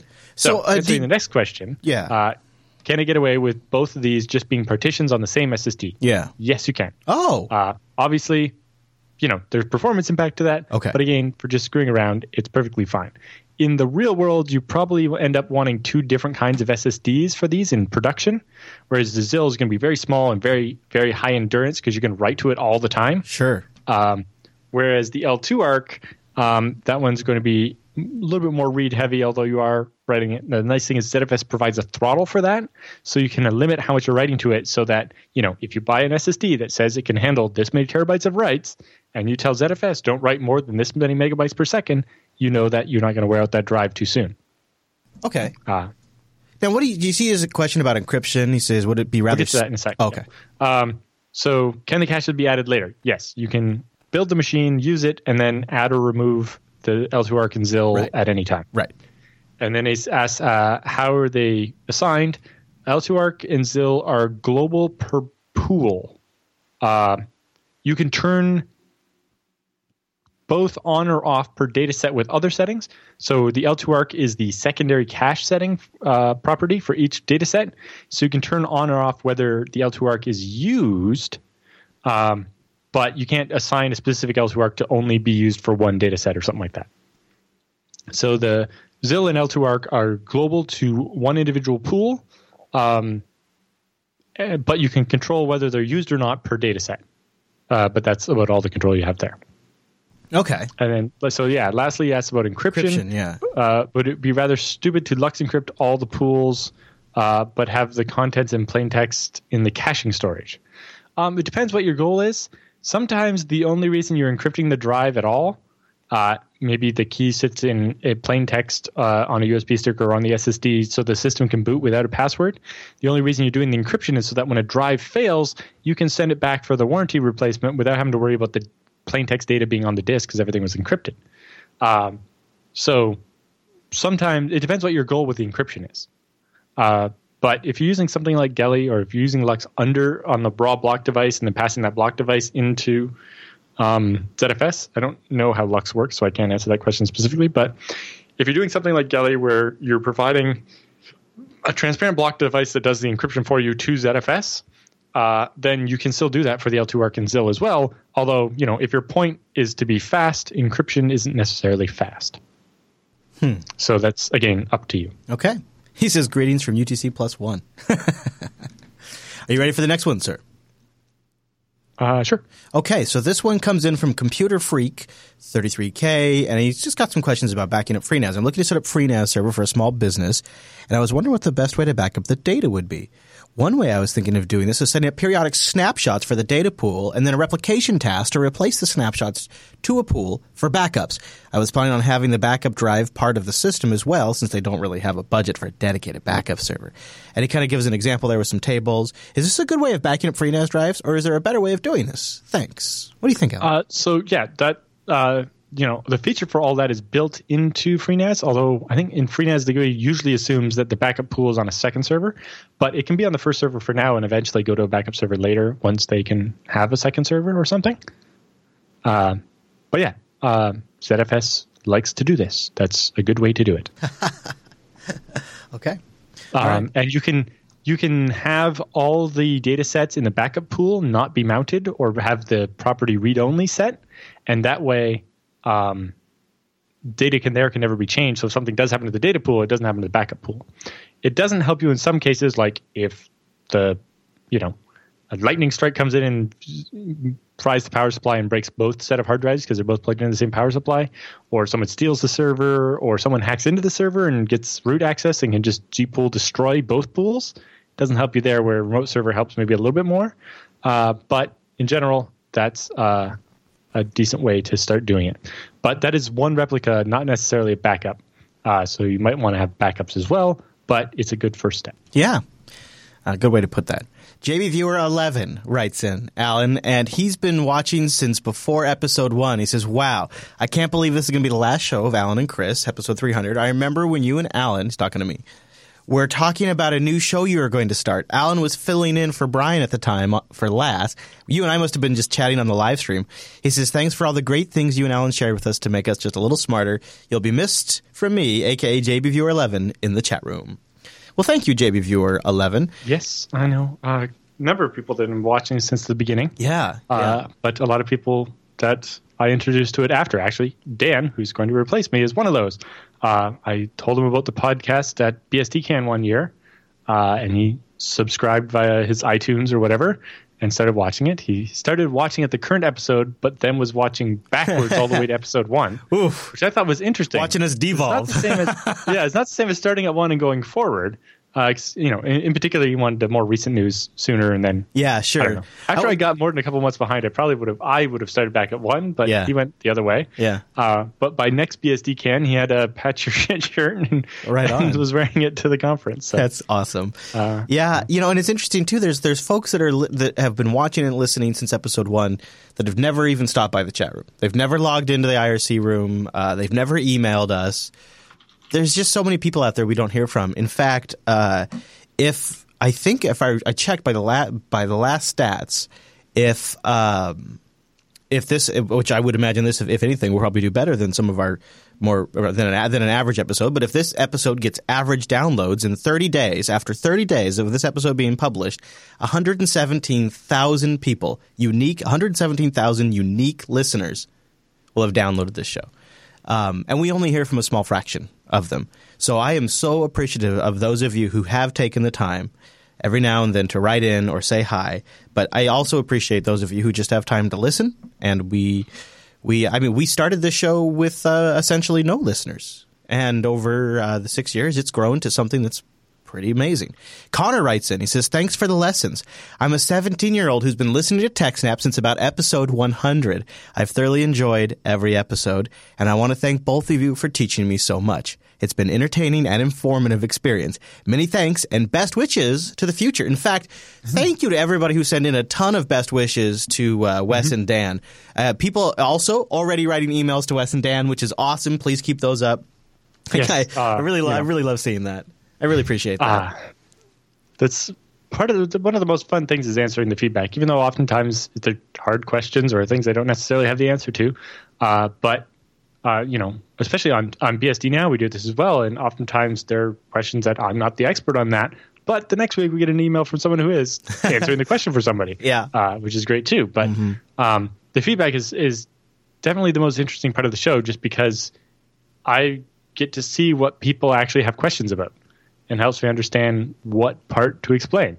You know, um, I remember, especially early on, when I really wasn't sure what people wanted out of TechSnap. It was a lot harder to pick top stories. And then one feedback, somebody was like, "What's the difference between like RAID five and RAID 6? And I turned it into like a the half hour thing on like what the different RAID levels are. And yeah.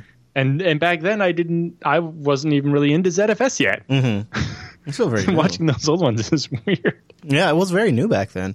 Yeah, it's been it's it really it really shows you that Wes and Dan will have their own trajectory too. You know, it, it's so much changes over the first twenty weeks and then the first hundred weeks and and then eventually you find your yeah. groove. Usually around two hundred. I it's yeah. more. yeah, yeah. I and you know uh, the I audience. don't know. Some of those early episodes were the best ones, though. You think so? Some of them, yeah. Yeah, I, it depending on some metric. Yeah, I think you're probably right. Yeah, Like uh, the Ultimate Home Server. Yeah. What the raid levels are. yeah, A couple of the other ones were just different.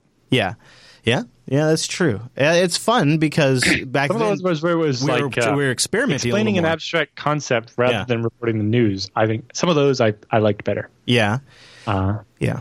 but they're a bit more work to write as well.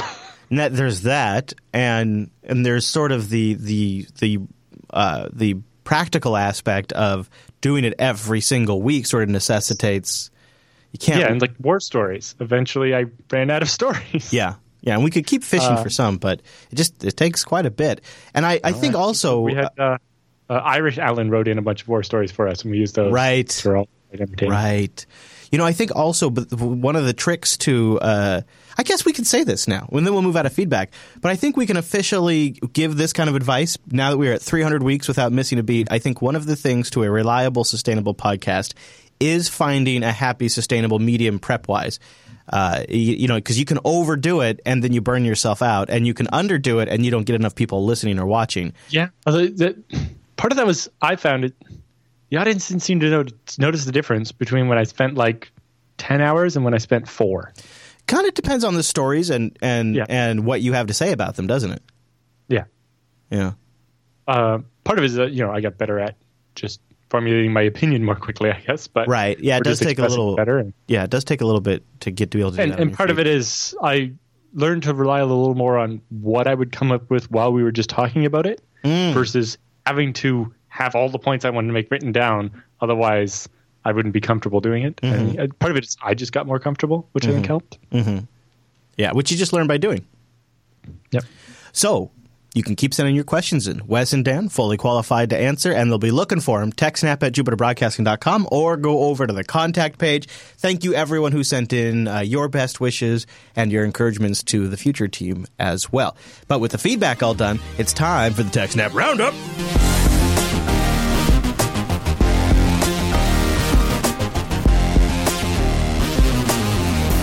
Welcome to the TechSnap Roundup. Yeah, that's what that crazy music means. Now, the Roundup are stories that didn't fit at the top of the show, but we still want to give you a bunch of links after the show, and some of these links came from our intelligence agency over at TechSnap.reddit.com. I believe this first one did, as a matter of fact. I hate these kinds of stories a little bit. A little bit. Because it's not really the best way to judge this kind of thing. But if you go by the CVEs, Android was the most vulnerable product of 2016. Android, then Debian Linux, then Ubuntu, then Flash. Well, it's interesting that they're separating those two. Because I'm guessing Ubuntu? almost all the same CVEs would apply to one or the other. Yeah, yeah, very true. Yeah. So there you go. Android, which But uh, following, I'm guessing uh, Firefox and Chrome are up high on that list. yeah, let's see here. Uh, Linux kernel is number 10, Chrome number 13, uh, iPhone OS, I guess they mean iOS is uh, 15, Edge is 19. Where's That seems a lot different than previous years. Yeah. I know previous years it was like browsers and plugins. It was Yeah. like Flash, Java. Like, how is Java not even in the top? Like, every quarterly release from Oracle had 50 plus security vulnerabilities. How did that not add up to being in this list? Yeah. Yeah, I don't this And, weird like, list. I don't know. Listing Windows multiple times just seems like that clutters the list a bit and screws up the rankings. Yeah, yeah. So that's why I'm not a big fan of them. That's why I'm not a big fan. Or of like. Acrobat, Acrobat DC, Acrobat Reader DC. And to make sure that it's a classic episode of TechSnap for episode 300, we have a Brian Krebs story in the roundup. Yes. The FTC's Uh, Internet of Things Challenge, huh? Yeah, so the, the FTC, the Federal Trade Commission in the US, is having a challenge uh, to try to solve the IoT security system problem. Uh, with a reward of only $25,000. But one of the biggest cybersecurity stories of 2016 was the surge in online attacks caused by poorly secured Internet of Things devices like routers, security cameras, and DVRs that say were used to attack Krebs. Uh, many readers have commented about ideas on how to counter vulnerabilities caused by out of date software on IoT devices. So why not pitch the idea for money? And that's what the U.S. Federal Trade Commission is proposing. Uh, what they want to do is uh, seeking ideas for a tool of some sort that would address the burgeoning IoT mess. The agency will offer a cash prize of $25,000 for the best solution and up to $3,000 uh, uh, for the three honorable mentions. The FTC said the ideal tool might be a physical device that a consumer can add to his or home, her home network that would check and install updates for other IoT devices on the home network. Or it might be uh, an app or cloud based service, or a dashboard or other user interface. Uh, contestants have the option of adding features such as those that would address hard coded factory default or easy to guess passwords. That kind of poses a couple of problems. I don't want that device on my network being able to update the firmware on that device on my network Mm, okay. without some kind of um, Interaction? uh, Permo- verification. Permission? Yeah. Because otherwise, if somebody does hack the DVR, the DVR can then overwrite the firmware on my ah, thermostat yeah. with evil firmware. All right, sure, fair You enough. know? Yeah, And then the hard coded factory default or easy to guess passwords really should be solved by the IoT devices, not by a third device that does this. But yeah, I agree. Yeah, honestly, I don't. I don't think the solution to the IoT mess is an extra IoT device that manages the security of all your other IoT devices. All right. In so- particular, if that means that all your IoT devices trust anything sent by this one IoT security device, yeah, I mean, I, I because then it becomes the single vector to taking over every IoT device. I could see like these uh, like the, these Google Homes or the uh, the Echo the Echo products trying to be that role. Maybe. Well, I can understand the Echo product updating all Amazon branded things and or even just Amazon certified things. But okay. Yeah. Yeah. Okay. Yeah, you know, the solution I'm trying I would like to work toward is more of a toolkit for building IoT that has a bunch of this stuff that's done wrong repeatedly done right. Mm. Like a secure update mechanism available open source under a BSD license and everybody just uses this one that doesn't have all the common mistakes in it. And then they can patch their shit. of course, we'll find a problem in it, we'll fix it, and they'll still be using the five year old one, and it won't really help. So it only goes so far, but it's better than what they're doing now, where everybody invents their own and does it wrong. That is true. Wise anyway, words. if you have some brilliant idea, why not get twenty five thousand dollars? Yeah. Although, if your idea is really that good, you can probably Get a lot more. do a startup around it and get a lot more than twenty five thousand dollars. But Uh, maybe you start here, and that'll give you a little credibility. Maybe. Maybe. All I. I don't know what the rules say that the uh, the FTC you can run gets with it? design Yeah. But I don't think so. So anyway, free This, money. one- this one's definitely for further reading uh, uh, after class, but uh, this one sounded interesting. Ultrasounds can used can be used to de-anonymize Tor users. Ultrasounds emitted by ads or JavaScript code hidden on a page accessed through the Tor browser can de-anonymize Tor users by making nearby phones or computers send identity beacons back to advertisers. The attack model was brought to so light if towards the FBI has a bug on your phone, uh, and then when you go via Tor, your laptop emits a sound you can't hear, but your phone can hear it. Then the FBI knows that hey, the person on Tor on this website right Is now this person. is this has I can this see how they'd use that. Okay, all right. Like I can see that could be useful. All right, a clever Facebook hack reveals private email addresses of any Yeah. user. Yes. So uh, uh, a researcher found a way to go to Facebook, uh, pick any random person, and find out what their email address is. He submitted it via the Facebook bug bounty program and made five thousand dollars. Well, all right. There's another making a little bit of money there.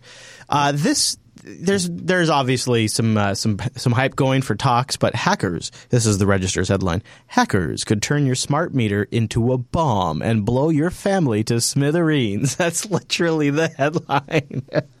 uh, I did so. My electric meter, which is a smart meter, probably not. There's not really anything explosive. However, the gas meter might be able to do something weird, like let in more gas than I was asking for. Uh, so this here, I guess maybe that might be what it is. They say the software vulnerability. Uh, they've been they, they're, this different teams been looking into it. They're going to talk about it. I think at the 33, 33rd That was last weekend. so Ah, Okay, so that's that's where this came from. I see. They say the attacker who controls the meter also controls the software, allowing them to initially blow the meter up. That's what he said at the Chaos Com- uh, Communications Congress uh, earlier this month. If the attacker could hack your meter, he could give access to all the devices connected to the meter. If the smart meter network is in its current state, it is uh, completely exposed to attacks. I guess. I guess there's something in there. I. I I guess there's something in there with the fuse or something like that that he says could start a fl- could start a fire, but I suppose. Uh, mine's on the outside of my house and surrounded by bricks, so maybe it would be okay. seems But- like yeah, yeah. Well, uh, one of the problems with the, some of these smart meter systems is instead of trying to connect each one to the network, which would be very expensive, uh, they kind of daisy chain. So mine is connected to the network, and the neighbor talks to mine and to the next neighbor over and over and over, and it goes a bunch of hops, so that only like every tenth house actually needs to be connected to the network. Uh, and then you know, ten houses on either side of, or five houses on either side of me jump back to my house, uh, meaning that mm, the meter at my neighbor's house has to somehow, at least somewhat, trust my meter. Uh, and so, if you compromise them, it can mean it's very wormable. All right. So this next one's from Schneier. A SQL injection attack is illegal. Uh, wait, a SQL injection attack is a legal company name in the UK. Oh, I see. Yes. so a company just registered their company name in the UK as semicolon space drop table in quotes companies semicolon dash dash limited. All right, all right. They get the clever. They get the lulls for the week. They It's get. with the obligatory XKCD. Uh, so this is, I'm sure, nothing to worry about. I guess New York City is uh, badgering Uber to get company data on where it's taking its users in New York. They want to piece together the full details of every trip you take. Several independent privacy experts have said this policy creates serious privacy risks. Hmm. I wonder why. That's kind of creepy. And of course, Uber has that data, so they're going to eventually have to give it over to somebody. Did you hear about ad nauseum, Allan? You got I put it in the roundup. I, so- That was my that was my clever transition, Allan. That was my. I was tossing it to you. I'd never heard of it before today, though. I hadn't either.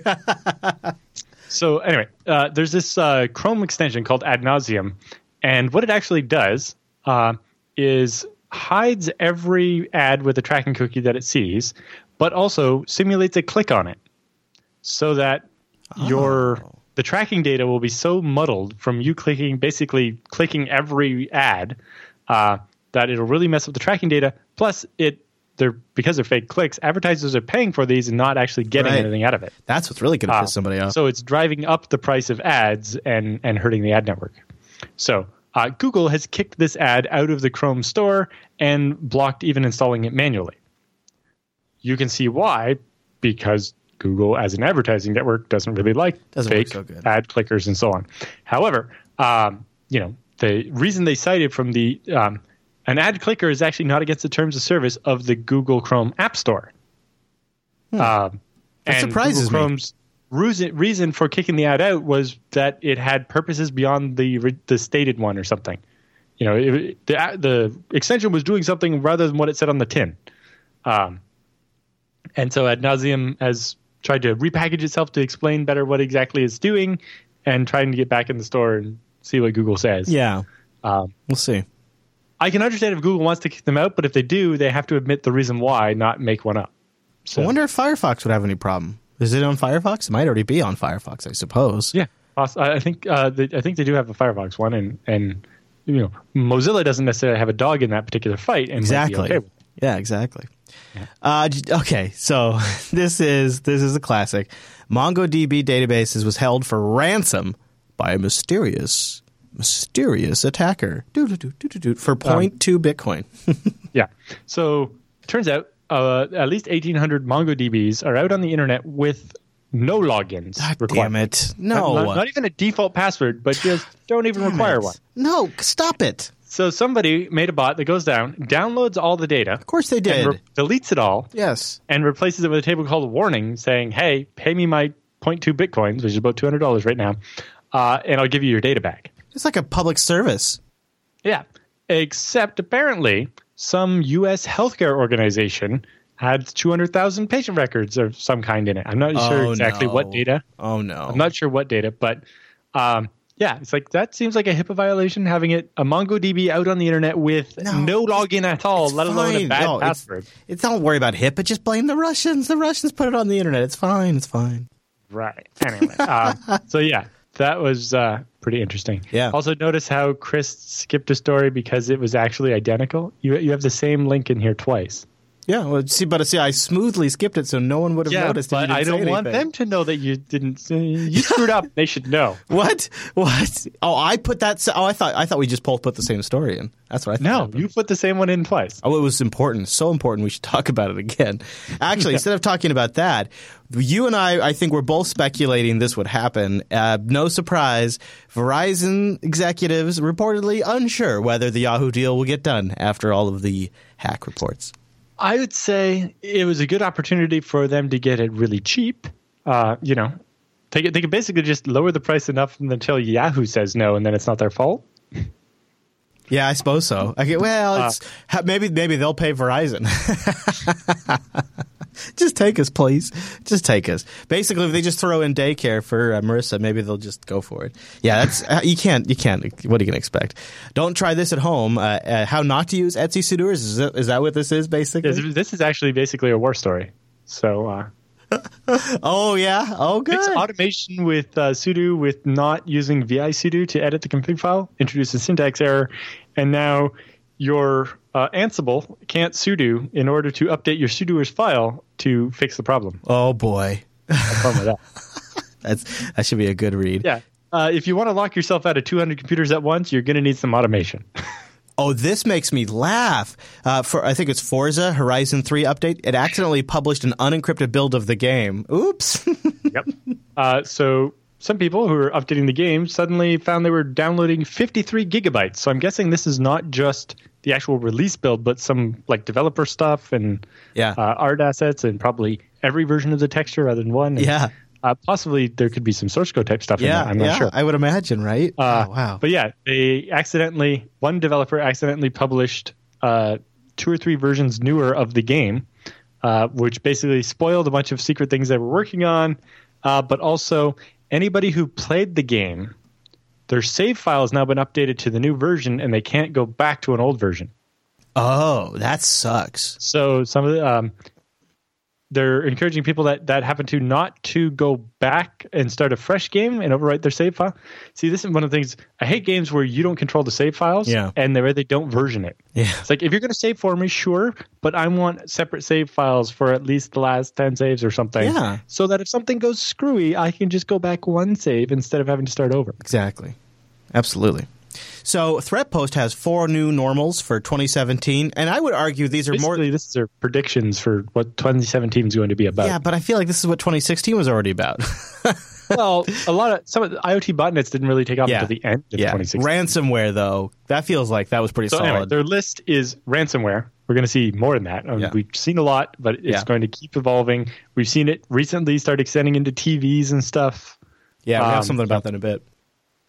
And then IoT botnets. You know, if we thought the one with the video cameras or the one with the routers was big, just wait till the next one. you know, you don't know what happens until somebody's fridge is attacking you. or, or start getting phone calls. Is your fridge running? It's like, yes. It's like, well, it's denial of service attacking me, so unplug it. Yeah, yeah, that's good. That's the new joke. uh, bug bounties. Uh, this is a, a good thing on the list. Uh, we're I going to see agree. even more bug bounty programs uh, because it's a way to get researchers to consider telling the vendor rather than not, uh, but also a way to get people who want to do this. You know, you can make a living by doing bug bounties if you can do enough of them. You know what? Actually, looking back at it now, 2016 was the year we saw even Apple start a series of bug bounties. They're kind of doing their own thing. I don't know how. But also, uh, we saw things like HackerOne, where you don't have to try to run your own program; you can just farm that out. and then you get Uh, reps and a bit of a social network around it too. And then 2017 will also be the year of bug buying. This is where the government or bad guys or just anybody buy up the vulnerabilities. Don't you- so don't you know, feel like not this is- everybody participates in the bug bounties. If I find a really good exploit and the bug bounty for it from Facebook is five thousand dollars, but you know, the, some other national government will pay me many extra zeros on top of that. Um, you know, I'm going to sell it to them. This has Uh, been and- going on for years. Yes. Uh, so there's both. The government buying vulnerabilities uh, so that nobody will talk about them and they don't get fixed and the government can use them, or the government buying exploits that somebody else found, again, hoping Yeah. that nobody else knows about them for a while so they continue to use them to exploit people. Um, both of those happen, and it means the bugs don't get fixed, which is bad. Uh, so, you know, there's been efforts to try to make the government stop doing this or be completely transparent about it.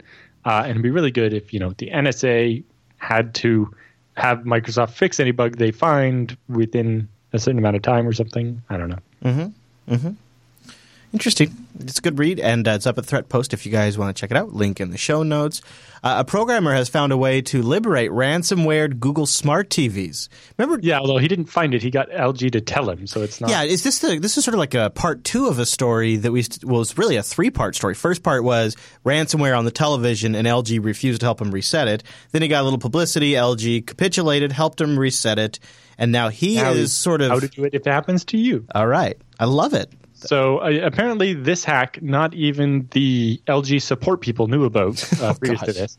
But basically, if you hold the setting button and then hold the channel down, is it? Uh, and then let go of the first button and then the second button, uh, it will factory reset. And, The uh, official procedure with the TV powered off, place one finger on the settings symbol, then another finger on the channel down symbol. Remove finger from settings, then from channel down, and navigate using volume keys to wipe data slash factory reset option. There you go. So if you get stuck with it, that's how you do it. Link in the so show it seems like this TV has a dual firmware type setup or something, uh, or the, in particular, this firmware is not persistent. But it actually that kind of harkens back to the um, Schneier article we were talking about, or, or just the uh, the comments on the IoT FTC thing, is that a lot of these devices, unlike uh, higher end devices, that we say when you want to do a firmware update, have two firmwares in them. So there's like the active one and inactive one, and every time you update, it overwrites the older of the two.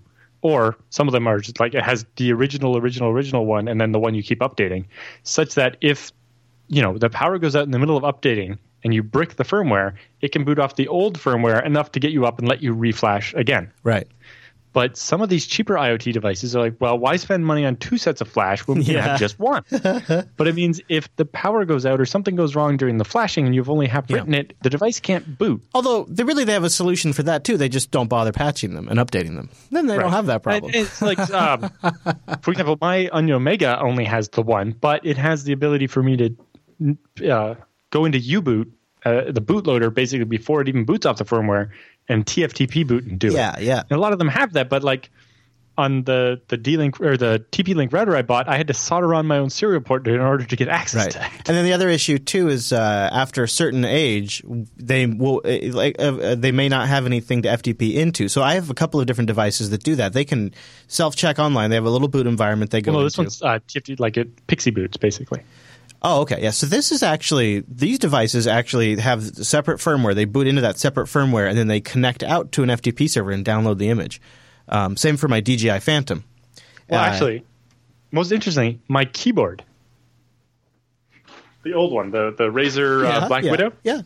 Uh, when I started having problems with this, I actually found out that if you like hold, I forget which two keys, something in spacebar, as you plug in the USB, it will boot into a different mode where it's set up to receive firmware, and then you can flash firmware onto it to update the firmware in the keyboard. Kind of similar thing, except Yeah. it's not reaching out to the internet and get it. It's just only then is it in a mode to receive firmware uh, from the computer.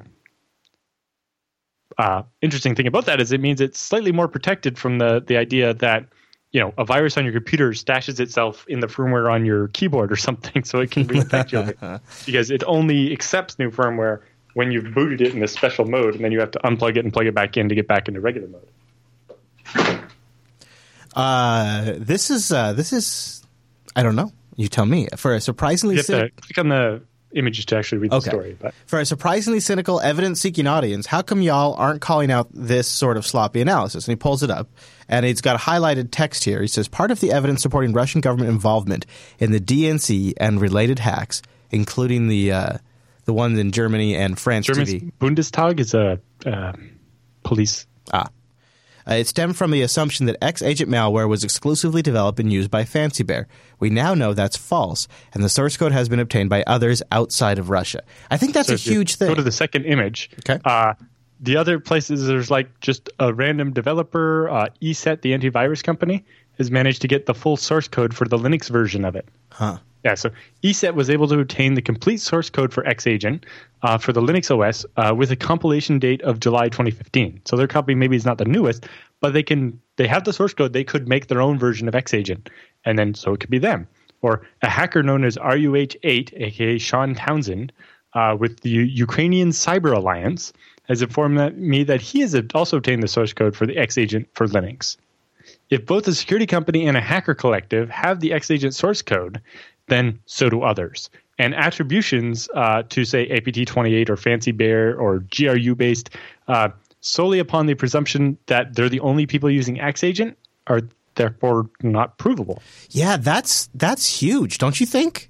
That's sort of that under that sort of cuts out the support of the entire attribution to Russia. Right. And well, and if you look at the, was it Grizzly Steppe or whatever Yeah. the The report I did, I read. um, yeah, most of the Russians they pay sanctions against were people they were after for other things, Yes. you know, not even related to cyber anything. right. And they didn't sanction Putin, which is maybe not too surprising. But if they did say he it was supposedly directed by the top, yeah, the whole thing's pretty weak. It's pretty disappointing. They also put out a report. So uh, the chairman, who made X Agent? We know that the Russians made Xagent. Yeah. Or it was but that at Ukraine- this point, they're not the only people that still have it. well, I, did, wasn't it U- a Ukrainian army member that made it? Didn't you say last week?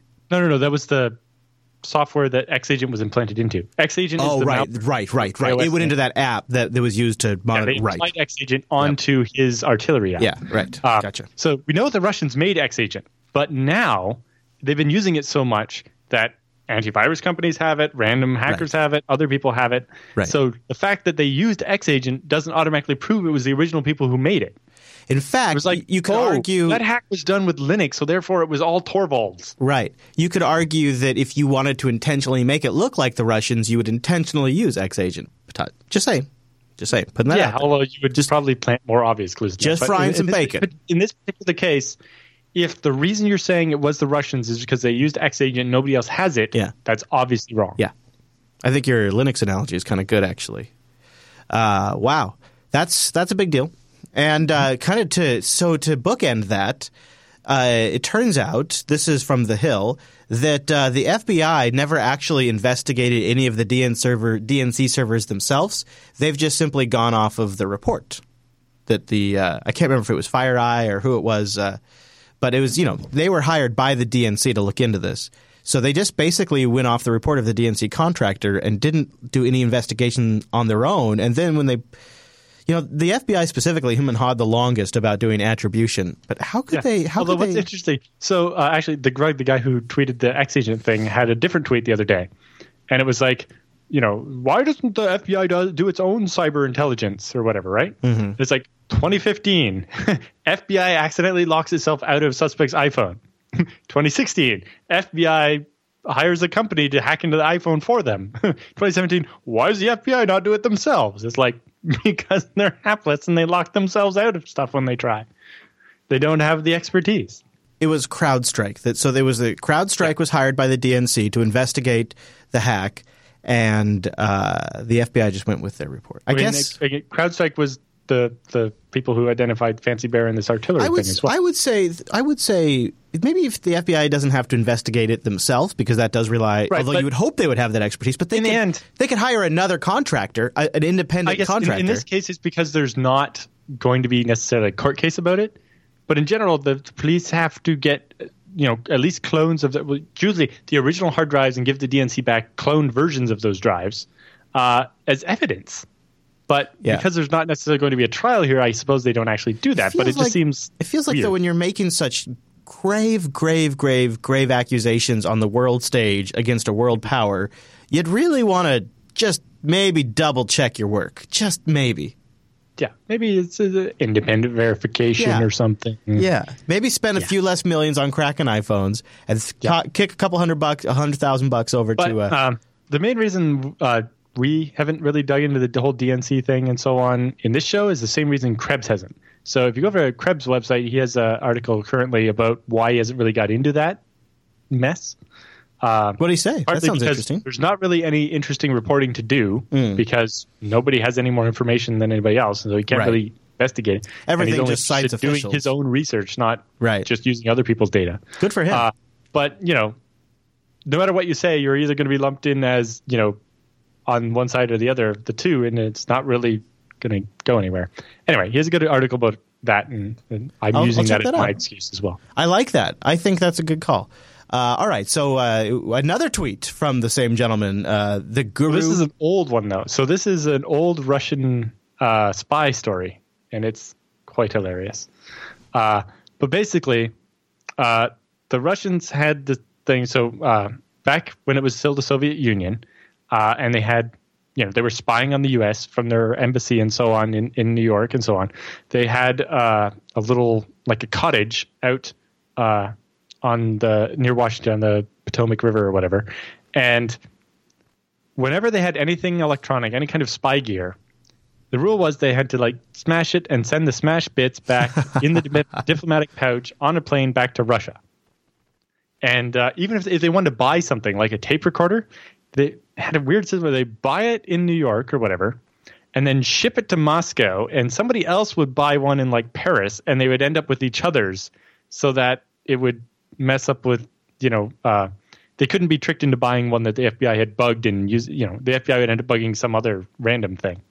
Although in the end, it's like wouldn't the Russians want one that make sure that none of them were bugged? But anyway, that was one of their security procedures. Anyway, um, but all the generals that got to go to this little cottage or whatever, uh, always wanted to go out on the river on a boat, but they never, they they Russians wouldn't buy a boat for the generals to go, you know, partying or whatever. Uh, but eventually, uh, the one intelligence officer convinced him to buy a boat so he could drive out into the middle of the river or the, or the ocean there and dump electronics into the river to destroy them because it was costing them uh, like $200 a pound or whatever to ship the broken electronics back to Russia for destruction. Damn. Anyway, it's a really interesting story. It's a couple of pages long, so I don't want to read the whole thing, but uh, it's definitely worth checking out because it's quite funny. I love that. that I'm going to follow this guy on Twitter. This is a great. I assume you must be following him for a while. Yeah, I've followed. Uh, what's the what's the story about the Barbie typewriter? What kind of nightmare machine is this, Allan? so this is a an old fashioned typewriter. It's an electronic one, but basically you put paper in it and you type, and it makes uh, like letters on paper. Um, but it's basically uh, a company in like Slovenia, was it? I forget what the name. Uh, forget which country, but uh, an Eastern European country made this electronic typewriter yeah, and was selling it. And then the Mattel people got wind of it and they basically changed it. If you look at the picture, you see the one that's kind of like gray with the blue knobs. So they had made this little electronic typewriter kind of toyish thing. Uh, and then they sold it to Mattel and Mattel like Barbieized it. But they kept the same circuit boards and, and firmware inside of it. Oh, interesting. And it turns out that there's a function built into it to do encryption.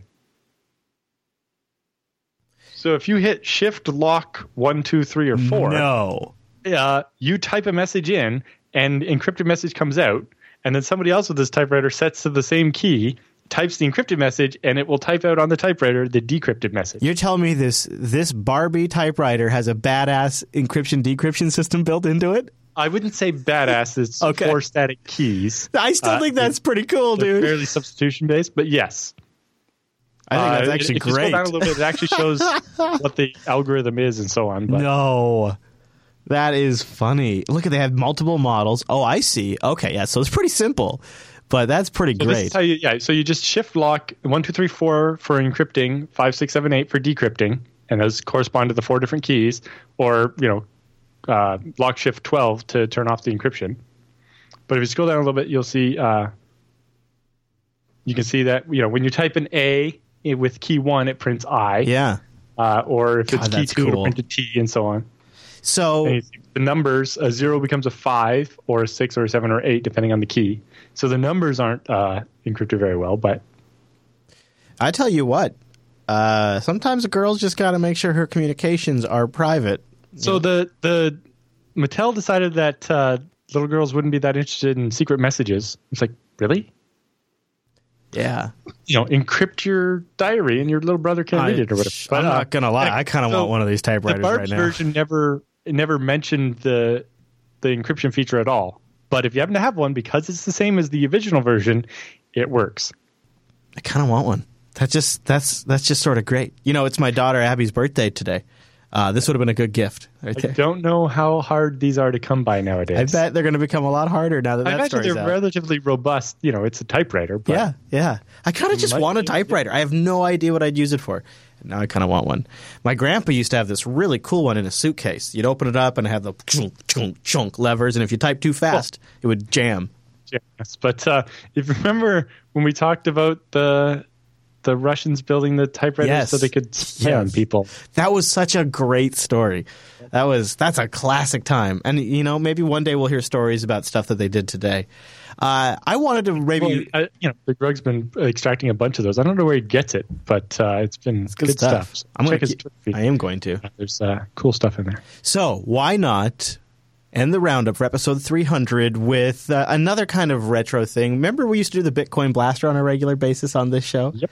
Well, let's give Bitcoin one last mention in our for our during our reign. Uh, over the last few days, it's been flirting over 1,000. As we record right now, it's at $998.90. Not that I'm watching. And uh, it has been bouncing all around. Got up to $1,100 recently. So it's back up. The Bitcoin rally is back. Then was down to four hundred dollars, and yeah, it's all over yeah. the place. Yeah, I think actually um, today it got as low as nine hundred two for a bit. The, with the how long it's been around, we kind of expected it to get more stable, and it really hasn't. Yeah, There's still far too much speculation. Yeah, I my long term for Bitcoin is not as out, as positive as it used to be, but my short term for Bitcoin uh, has been. I have used this opportunity while the while the Bitcoin is high to just have more purchasing power to pick up a couple of things. Don't I know. remind me about the fact that I had 40 bitcoins. I know. And I sold them Hey, when they I- were. five remember that? Remember when my exchange got hacked? Remember that? That happened on the show, I know you lost like a lot. But that I was your fault. Why I know. putting your coins in like here, random person, hold my coins I for know. me. You know, well, the thing was, is we we had a lot of people back then asking about about the service, and I thought, well, I'll try it out for a little while, and that's what happened. And I I want to say it was it might have been I'm probably wrong, but it might have been somewhere up there, uh, somewhere around 40, 40 bitcoins that got stolen. It was it was a lot of Bitcoin. It's rough. It's rough. But uh, it's been interesting watching it again, and it sort of reminded me of the old days of the TechSnap program. But that is our last roundup story, Mr. Jude. Yep. And uh, that brings us to the end of episode 300. Thank you, everybody, for watching this show and hanging out with us. Please stay subscribed. Please keep checking and uh, give uh, Wes and Dan uh, a chance and see how they do. And come back every single week and uh, give them your uh, your feedback, your comments, and your support. We very much appreciate it. And uh, if you'd like, we'd also appreciate you sharing this episode with a friend and help spread the word about TechSnap and give them a nice boost. Is there anything else we need to mention before we get out of here? Uh, no, I think Okay. we've uh, come to an end of uh, quite an era. Yeah, I, it's been a lot of fun. Thank you, Allan, for all of the Yes, yes. extremely hard work and the great, uh, awesome, unbreakable dedication that you had to this show. Uh, I Yeah, I appreciate it, and I know the audience really so many Thursdays. Yeah, yeah, uh, and of course you can keep. you know the hoops I've wrapped my life through to make sure that. Thursday stayed free. You you really don't you really you really can can't quite conceive what it what kind of commitment it is. You'd think well once a week is not a big deal, but you so much like I've gone through I've gone through children births, I've gone through divorce, I've moved around, like so much has happened in in that 6 years and it means making sure that every day every Thursday I carve out a little bit of, or a lot of bit of time for this show. Uh, regardless of what's going on, and that's a massive commitment. So I know we all really appreciate it. And you know, people- it's it's one of those things about finding the time, but yeah, you know, um, yeah, and just, people people kept you know I think one of the reasons people kept tuning in. I mean, I think it really helped helped to the Well, it- success of the show. One of the reasons for the success is the fact that you could reliably tell that the show is always going to be there, whereas Mm-hmm. other, you know. certain other people's podcasts that have tried to start and then it's like well we we had need this week off and no next Yeah. week it'll be on a different day and then Yeah. we're just going to be off for a couple of months and then maybe we'll be back and Yeah, it's like yeah that's that's not the same thing you're not doing it right that's rough. Yeah, that's Yeah. rough. It's been yeah, consistency is important. Um, so. Uh, Thank you, everybody. I mean, I th- we really appreciate you guys tuning. in. Don't forget, you can keep following Allan on BSD now. You can follow him on Twitter and, you know, at next episode over tune in next week there'll be a whole show Yeah, yep, exactly. In fact, uh, why, why don't I sign it off with that? I usually say we'll see you next week, but uh, instead, what I'll say is thanks so much for tuning in this week's episode of TechSnap, and TechSnap will see you right back here next week.